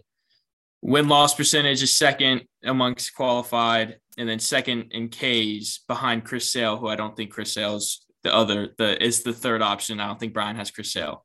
So, and then after that, going back to saying that he's still in his prime, past six years, number one in wins, third in Ks, third in ERA, behind only one per one pitcher who's been in the league for 12 plus years. And I think that ERA is is Walker Buehler, and then it's I, I believe uh, Kershaw, but that's a little flawed due to some missed time. And then leading in WAR, and then leads MLB in strikeouts past six years, and he also has a World Series win. Not bad. Five seconds left. Um, so I know people can't see it because you know we're just gonna be on Zoom. It's gonna be the recording out. But if you can see Brian's like wheels turning in his head right now, I don't know if he's actually focused on his player all of a sudden now, or if he's doing something else. But like his screen is lighting up. He's got super quiet. Got like this focused look on. So, Brian, who was your guy, and tell me why he was the best, or why he is the best. My favorite pitcher of all time, Justin Verlander. Um, he is the best because, as analytic as I am, he is the he has the highest WAR of any active pitcher in Major League Baseball at seventy six point four. If you go by Baseball Reference, I'm not sure about Fangraphs. Don't ask. Um, he has the most wins among active pitchers in Major League Baseball. Not named Zack Greinke, he has the most games started in Major League Baseball active. Which, Mike, that goes to your saying your best ability is your availability. He didn't pitch for two years because of Tommy John. That was the first injury that he had in his major league career. And he still is second in games started among active pitchers. And then he's second in complete complete games. So even in this era of not pitching complete games, he's still doing it. He's still doing it. Also, he's done two no hitters, and he's got an MVP and a couple Cy Youngs under his belt, and he's got a World Series, even though it might not have counted. It didn't. And and the Kershaw World Series has an asterisk on it too. Just saying. Exactly. No one counts. Exactly. Just saying. So so, way. so theoretically, Scherzer has the only real World Series. You won it for the Nationals. Does And that he beat, count as a he real beat the World Series? Dodgers. He beat the Dodgers for it. Crazy So how life crazy how life works, huh? so Time. Verlander. Yeah, well, you know, we've both of talked our about guys. those. All right, so here's another little analytic for you, Brian. Out of those three pitchers, ERA plus. plus, 15 years for Kershaw at a 155 ERA plus. Scherzer in 15 years is at a 135 ERA plus. And then Verlander is at a 131 ERA plus, technically 17 years, but you could easily say that that's really just 15 because of the last two years that he's missed, or like year and a half, year from the Tommy John, but 17 years in the in the bigs as a pitcher, uh, 131 ERA plus. Now, very last one, and all of my all of my numbers came from Baseball Reference. So if they're wrong, blame them, not me. Baseball reference does not count the years he missed. So 17 years. He's 17 years. in 17 years. Fair. All right. So this one's a little bit more subjective, you know, as opposed to the number. And I'm actually going to switch it up a little bit. I know I said best peak, but let's go with who was probably the most feared and most consistent during their their peak. And that is as a left-handed reliever. So we started with Brian on the first one. We started with Shelly on the second one. Cooch, you're going to kick this one off. Then Brian and then Shelly.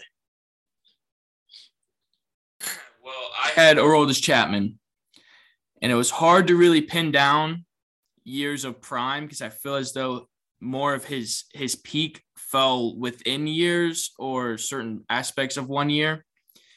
But the real range I found was 2012 to 2016.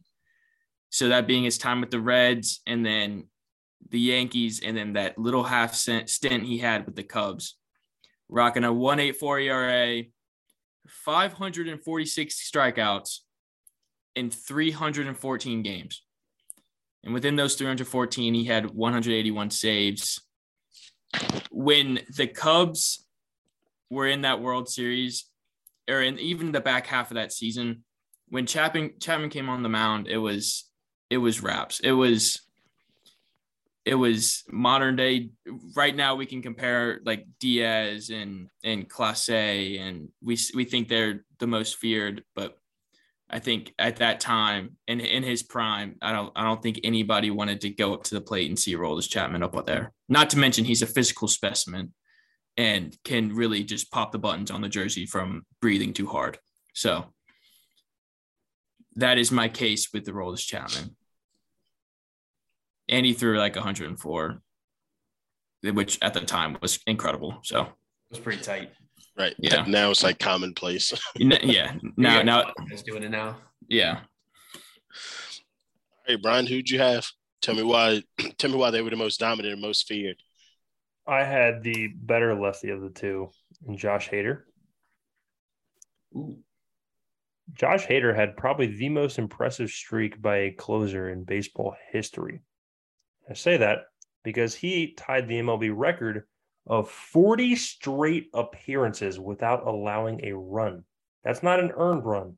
That is a run. So that means guys weren't even getting on base for people to make errors for to allow them to score. There were 313 days that passed between him allowing a run in that time period. 32 straight saves in that time period. 11 of those saves were one run saves. So that's high leverage, as high leverage as it gets. His strikeout to walk ratio was 65 to 16. And the good old straight up stat for you, Mike. Opponents, I'd say he was feared. He had a 0.87 batting average against over those 313 days. So most feared, I'd say it was the guy you can't even hit off of. Josh Hader. Not bad. Shelly, bring it on.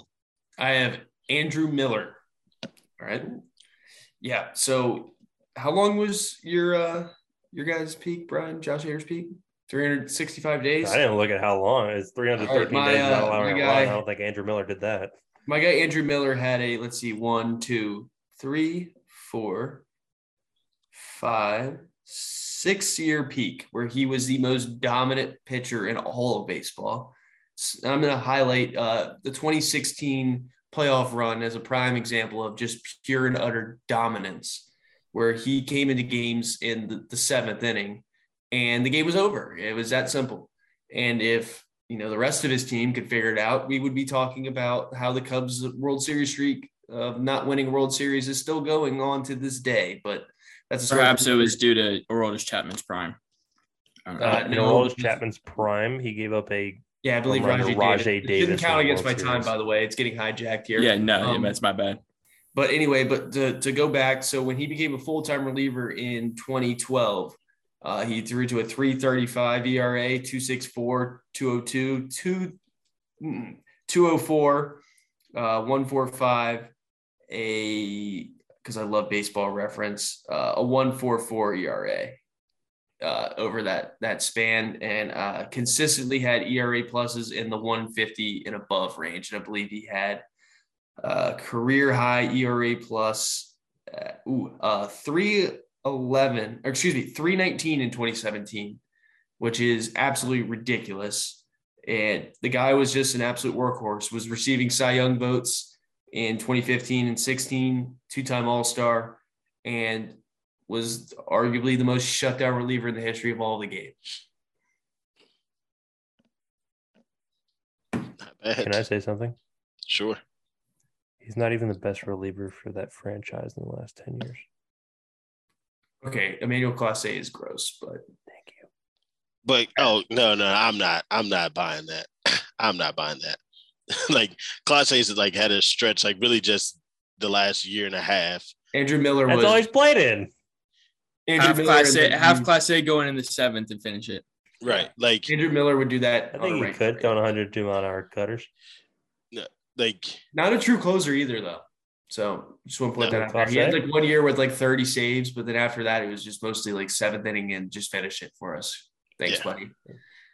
And e- even if they weren't saves, you know, of nine outs or eight outs, you know, is the fact that Andrew Miller really kind of shaped what, in my opinion, what a high leverage guy is supposed to be. Because Mm-hmm. he could come in in the fourth inning and finish the game for you if you needed him to. Yeah. Or- slider was disgusting. Yeah. Or come in in on a our eater. right, come in in a high leverage situation in the fourth or fifth, and immediately he's the first gun out the bullpen. You know, like especially in those stretch runs.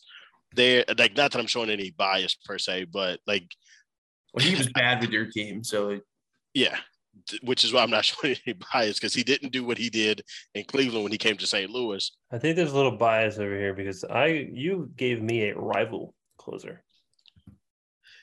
Told you, completely luck of the draw, This beat. luck of the draw. but I'm I'm this is under protest. This game is under protest. yeah, I got Mickey Mantle and you got Ken Griffey Jr. It's true. It's true. Sounds like So- Mickey Mantle's the better option.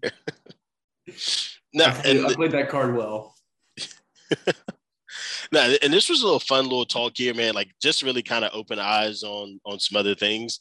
Um, I think that the next time we do this, what I want to do is do it from an aspect of like, tell me why this guy was the best third baseman of this particular era and give you three comps with it, right? So, or like, let's if I give you a better example, uh, shortstops in the in the early two thousands, A Rod, Jeter, and Garciaparra.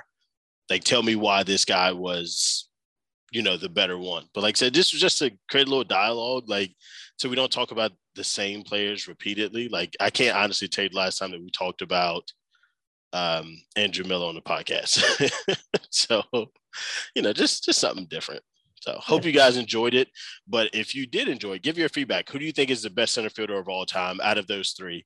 Griffey, Mays, Mantle, um, best active starting pitcher of at least 12 years, um, Scherzer, Kershaw, Verlander, and who is more feared as a lefty, you know, going going into the game, Andrew Miller, or Aroldis Chapman, or Josh Hader? I would even throw an honorable mention in the last one would be Zach Britton. That stretch, that um, that season that Zach Britton had, where he was just throwing bowling balls and you they either struck out or beat it into the ground, was a heck of a season. Fair, fair. Another name we haven't really mentioned on the show before Zach Britton. So I would argue uh, the 2001 Randy Johnson in the World Series could also make a strong case for most dominant left-handed reliever. or Madison Bumgarner in any of his playoff runs. Yep, that too. David Like, Price. albeit it is a very small sample size, it was complete and utter dominance. But I would have to say, like, Don't sleep on just Gregory Soto. Hasn't pitched in the playoffs yet, but I know he'll be great when he gets there in All 2027. when he's pitching somewhere else, Good segue right there. when he's pitching when he's on the. Dodgers next year. That's a, that's a great segue. it is a great segue. Um,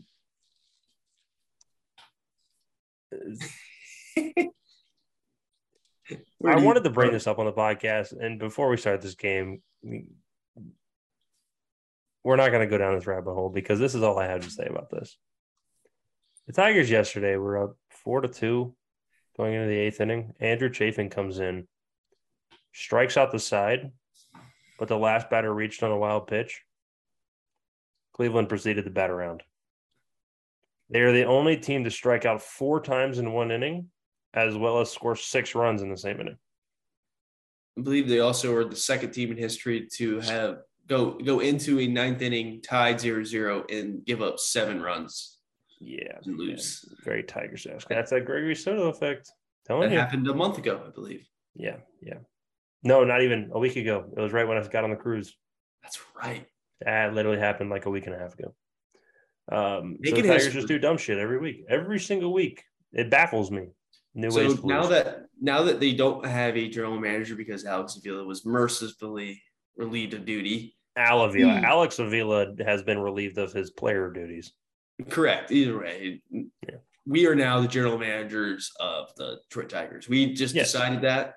No one decided to step up and take that role. So as a group, I believe that we would do a pretty good job. So Correct. um, so as make believe managers, we're gonna have make believe players. Yes. Yes. Um, so basically here we're gonna do a snake draft. So you go one, two, three, four, four, three, two, one, one, two, three, four. And so we will um pick three each because at some point you're gonna run a little dry on fictional characters. Um, so we'll go three each, three players that you would add to the Tigers to make them worth something.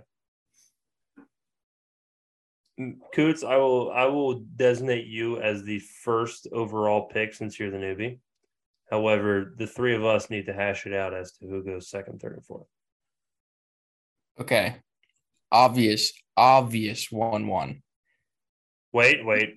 We have to figure out who's going second, third, and fourth. Like Oh, Coots okay. pick. Let Coots pick. Coots, what is your preferred order in two, three, and four? No, no, no. Do not do not pin me with this. I am pinning you with this. Okay. I'll go one.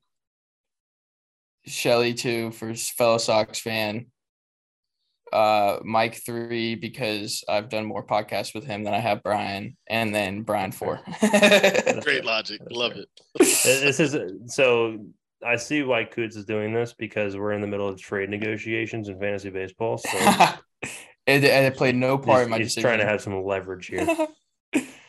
uh, so uh, my obvious one one is eleven from Stranger Things, Whoa.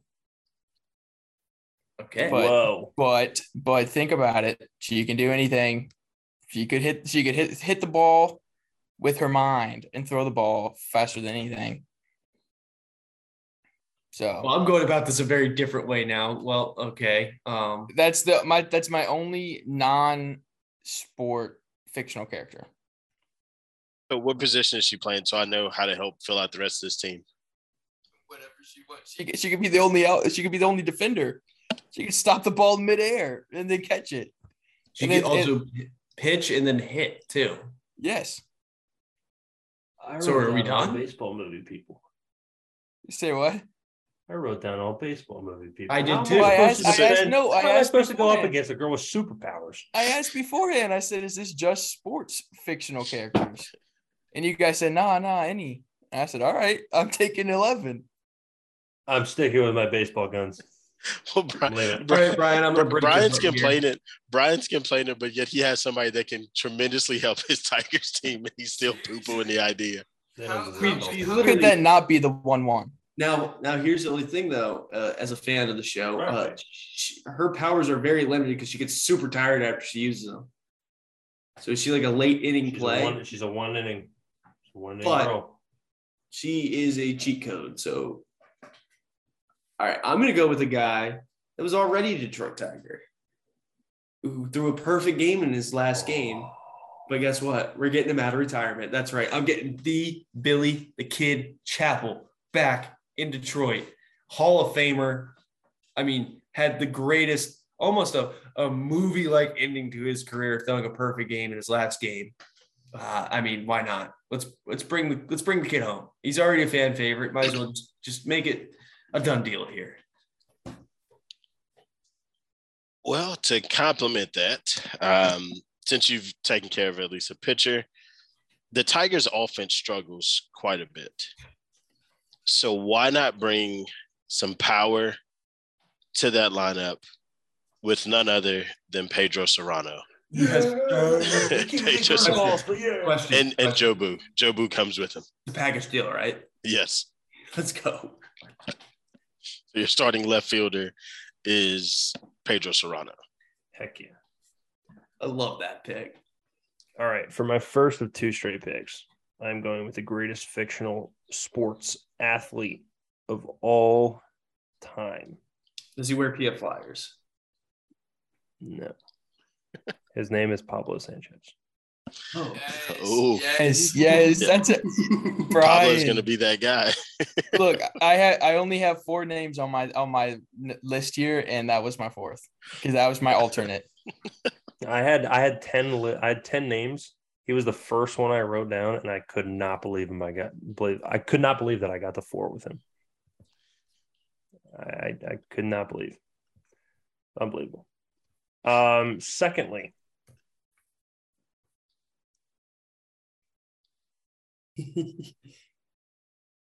I think I want to go with the original Shohei Ohtani. I'm gonna go Gus from Benchwarmers. Pitch, I like that pick. struck out a lot of people, and he hits tanks. And everyone can use a Shohei Ohtani on their team? Gus Bus. Mm-hmm. The Gus bus. I got But then it comes to me. Um, you guys have have given like two really good pitchers. You know, Gus and then um, Shelly's pick. Billy Chapel from uh for the love of the game. Yeah. So you're gonna need somebody that can control that pitching staff and keep people in line. So you need a good catcher. Um, so I'm gonna go with none other than the absolutely talented, based in real life, Dottie Hinson from the Rockford Peaches Ooh. to handle the pitching staff. The catching position is stacked in this field. Um, I think you made the right pick there. Um, Dottie, Dottie Hinson's gonna keep y'all in line. So, all right. So with my pick, he's a little bit young. However, what I've noticed that we're lacking in Detroit is like that team morale, that little boost. You know, like I feel like like we're missing the glue guy, and I know it's early to go after a glue guy because this guy cannot play. But obviously, none, neither can the Tigers guys right now. So I mean, he'll fit in perfectly. That's right. I'm drafting G baby, man. He is on the Tigers. G baby. Wave your hands in the air. Like it just That was the number one moment on this podcast, by the way. That was like in episode 70 something when we were all sitting here waving our hands in the air. No one could see us because it was all on audio. It was bad but we're sitting here podcast. That was great. That, it was bad, but great podcasting all at the same. Okay, now it comes back to me. Sometimes the most important aspect of the team is not its players, but the coaching staff. Ooh, we're drafting. So, so I am taking Coach Morris Buttermaker from the Bad News Bears. Buttermaker. There, there. I mean, there's not a team in the league that couldn't use a man of such such prowess on their and in their staff. And he's proven to take a bad situation and turn it around. That's exactly right. And I, I believe, I believe, need. I believe some some of the Tigers' play resembles some of what was mentioned and shown in that movie. So perhaps some similarities, and he could just run it back one more time for the sake of the the, the city of Detroit. And he got his daughter's curveball dropping, you know, quite a bit. So he Yes. can also put your pitches. The the uh, induced vertical break would be uh, it majorly improved. yeah, three and a half feet. Okay. And then my third pick an athlete that shows athleticism across the board, across many different sports, mind you. This is a movie series with multiple sequels. No, you did not. I'm taking Air Bud. No way. We have a dog Air on our Bud, team. Let's the go. dog. the absolute dog. They have the basketball and the football movies. I think that was the first two, and I think they just made a bunch of reruns with just different sports. He shows peak Best all-around athleticism. Yes, in every every sport. Best all around athlete. he is. What a So- five tool player. All right. What we need though is a leadoff hitter. And we probably need a center fielder as well. Know where this is going. And why not draft the fastest guy on the planet? Some say he runs like Mays. Others says he hits like shit. I'm drafting Willie Mays. Hayes. All right. So, looking at this ros- roster construction, like I'm actually pretty pretty stoked for you, Brian. Um, Me too. got some, got some solid pitchers. I'm gonna Um, create this team and it will be the show. I'll just go 162 games. Yeah, how it goes. you You have got to have G baby. It's some some somewhere. right. You got Pedro Cerrano in left, Willie Mays Hayes in center, Airbud Pedro covering Cerrano's gonna have like 20. He's gonna be like Joey Gallo, just like 20 contact, 99 power. Doesn't matter. He's there. You got Pablo playing all over the infield. You got Pablo at shortstop, right? Pablo's at short. Okay, we can go with that. Yeah. Dottie Hinson behind the plate. Um, but what you guys really need is a fan attraction. Need a fan attraction. Um, someone that will really increase revenue there. And we know that women really like the long ball. But not only do they like the long ball, there's a certain player that he has a little shimmy that he does that just drives the women's nuts, the women nuts. And that is none other. They wait, Then say that Jack- again. drives the women's nuts. That's why I tried to correct it. But yeah, drive the Thank women nuts. God we don't have an HR team. That is true. I, I, do you see the chat? Double entendre there. Keep going. Um, but none other than Mr. Jack Parkman. He's going to play first base for us and carry the middle of that lineup. Um, we are working past the negotiations of the caliber of women uh, that can be uh, induced by that. But yes, we are getting Jack Parkman at first base. Well, I have five people left on my list. Um, and it, I really thought it'd be a little more narrowed down by now, and so now my decision's a little bit tougher. Good. You got two. And since no, I do not, And unless we want to do four. Oh, no, never mind. My bad. If I we want to do miscounted. four, we can. However, I, I can I, this is supposed to be my last pick. Are we doing three or four? four, four. Let's go for We're doing four. Let's go for it. Okay. All right. So I get two picks. That's great. That's wonderful. Fantastic. How are we feeling about the pitching staff right now? That's, that's, We're doing a that's four. a that's a rhetorical like that's a true question. Like I I need an answer on that one. Are we, I like where we're at. Like where we're at. Uh, I mean, I, I- I think you, well, 11 from Stranger Things is probably going to cover the ninth by herself, Well, Yeah. but you probably need some middle, some middle relief there.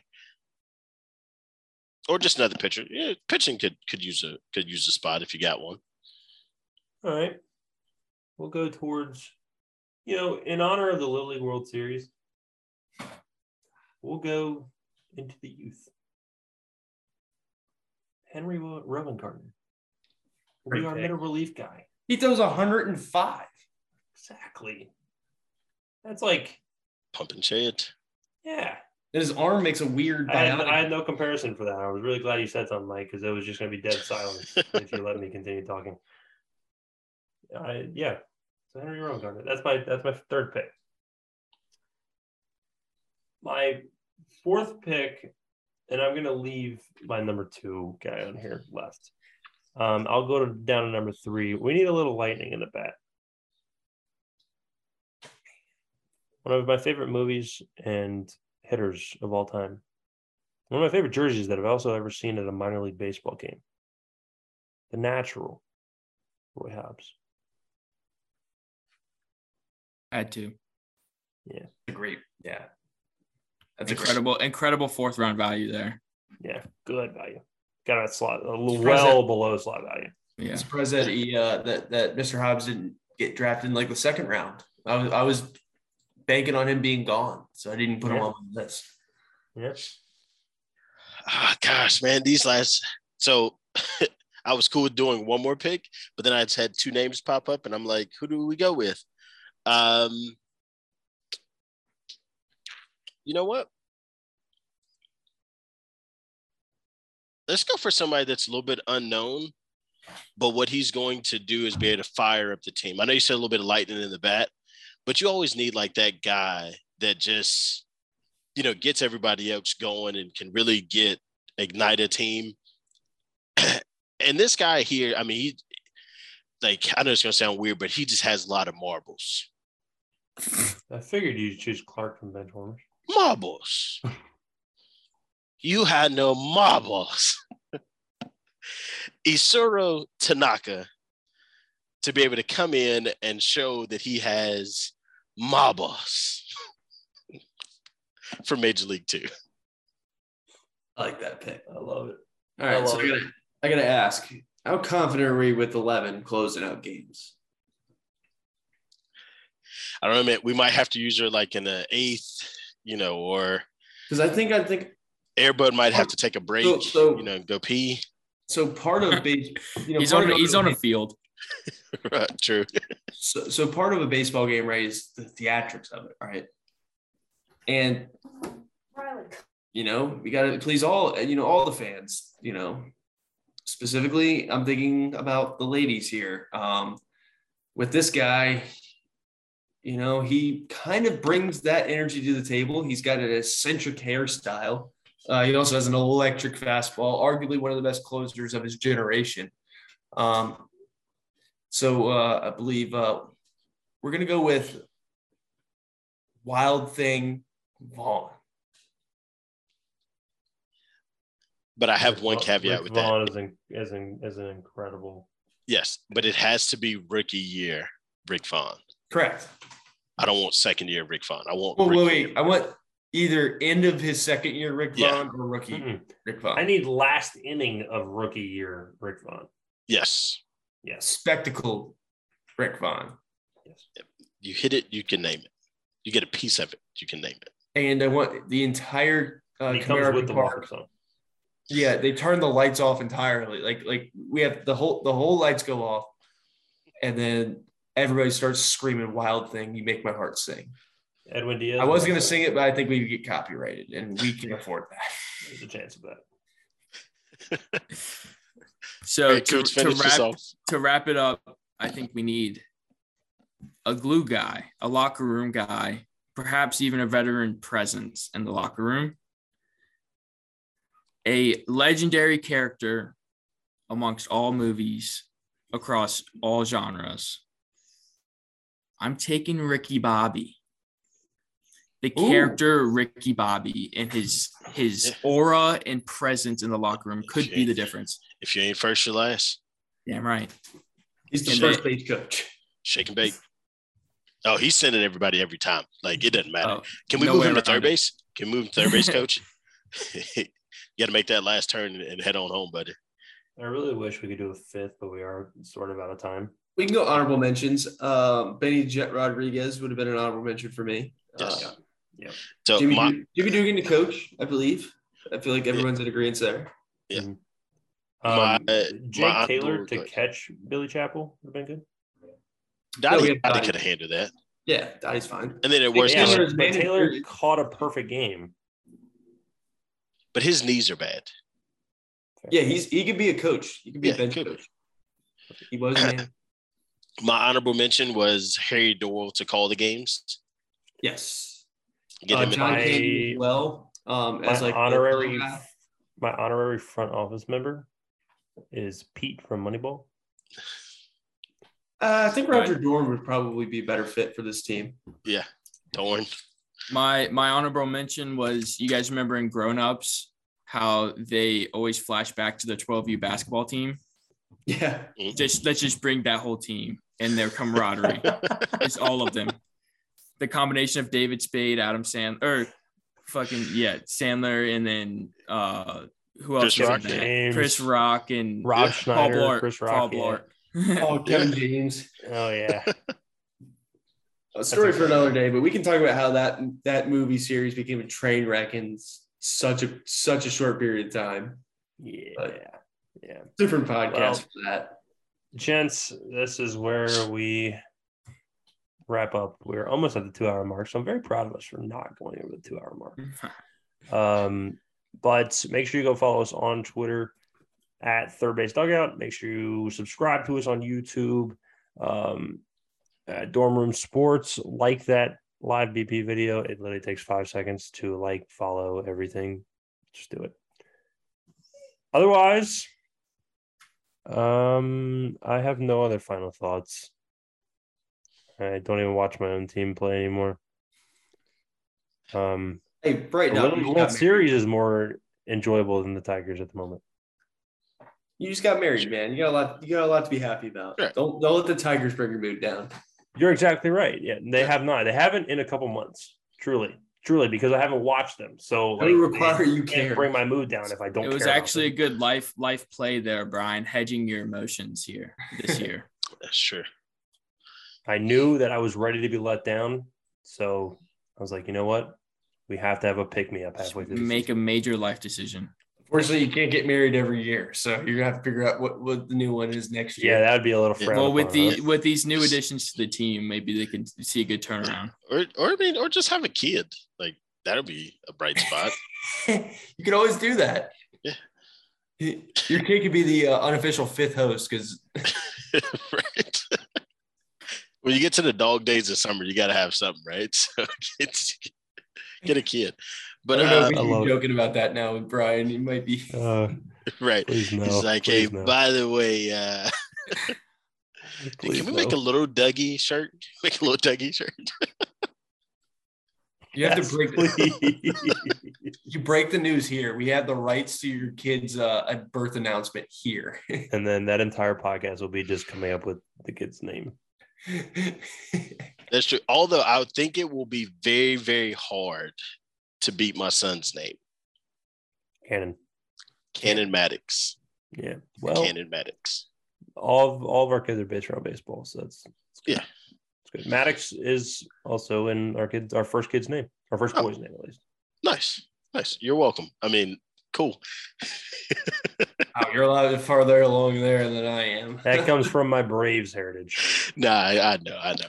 Um, but Yeah. final thought for me is um, for anybody stuck around for this whole show. Thank you guys. Like this is uh, first of all, it's therapeutic for us. Eh, yeah, yeah, we enjoy y'all listening, but it's also fun for us to do this. Um, last part of my final thought is, hey Joe Mantiply, if you're listening, um, go ahead and queue up the podcast. But we have a proposition for you. you guys are playing the Cardinals this weekend, and if you can get me an Albert Pujols autograph, um, one I would greatly appreciate it. But then two, what we would also like to do is when you come on the show during the off season, which we've already talked about, um, we want to have a Joe Mantiply jersey episode, day, show, all that stuff with your signature on it. One, because you're like you're an awesome dude and you're a fan of the show, and we're fans of yours. We're so happy for your uh for your success as an all-star. But yeah, just you know, look out for your boy one time. I you know, I ain't never asked for nothing before. Just you know, see if you can snag me a pool horse autograph, and I would be like greatly appreciative. Incredible. Yeah, Can't but top Make it that. happen. Yeah. Make it happen. except except for clear eyes, full hearts.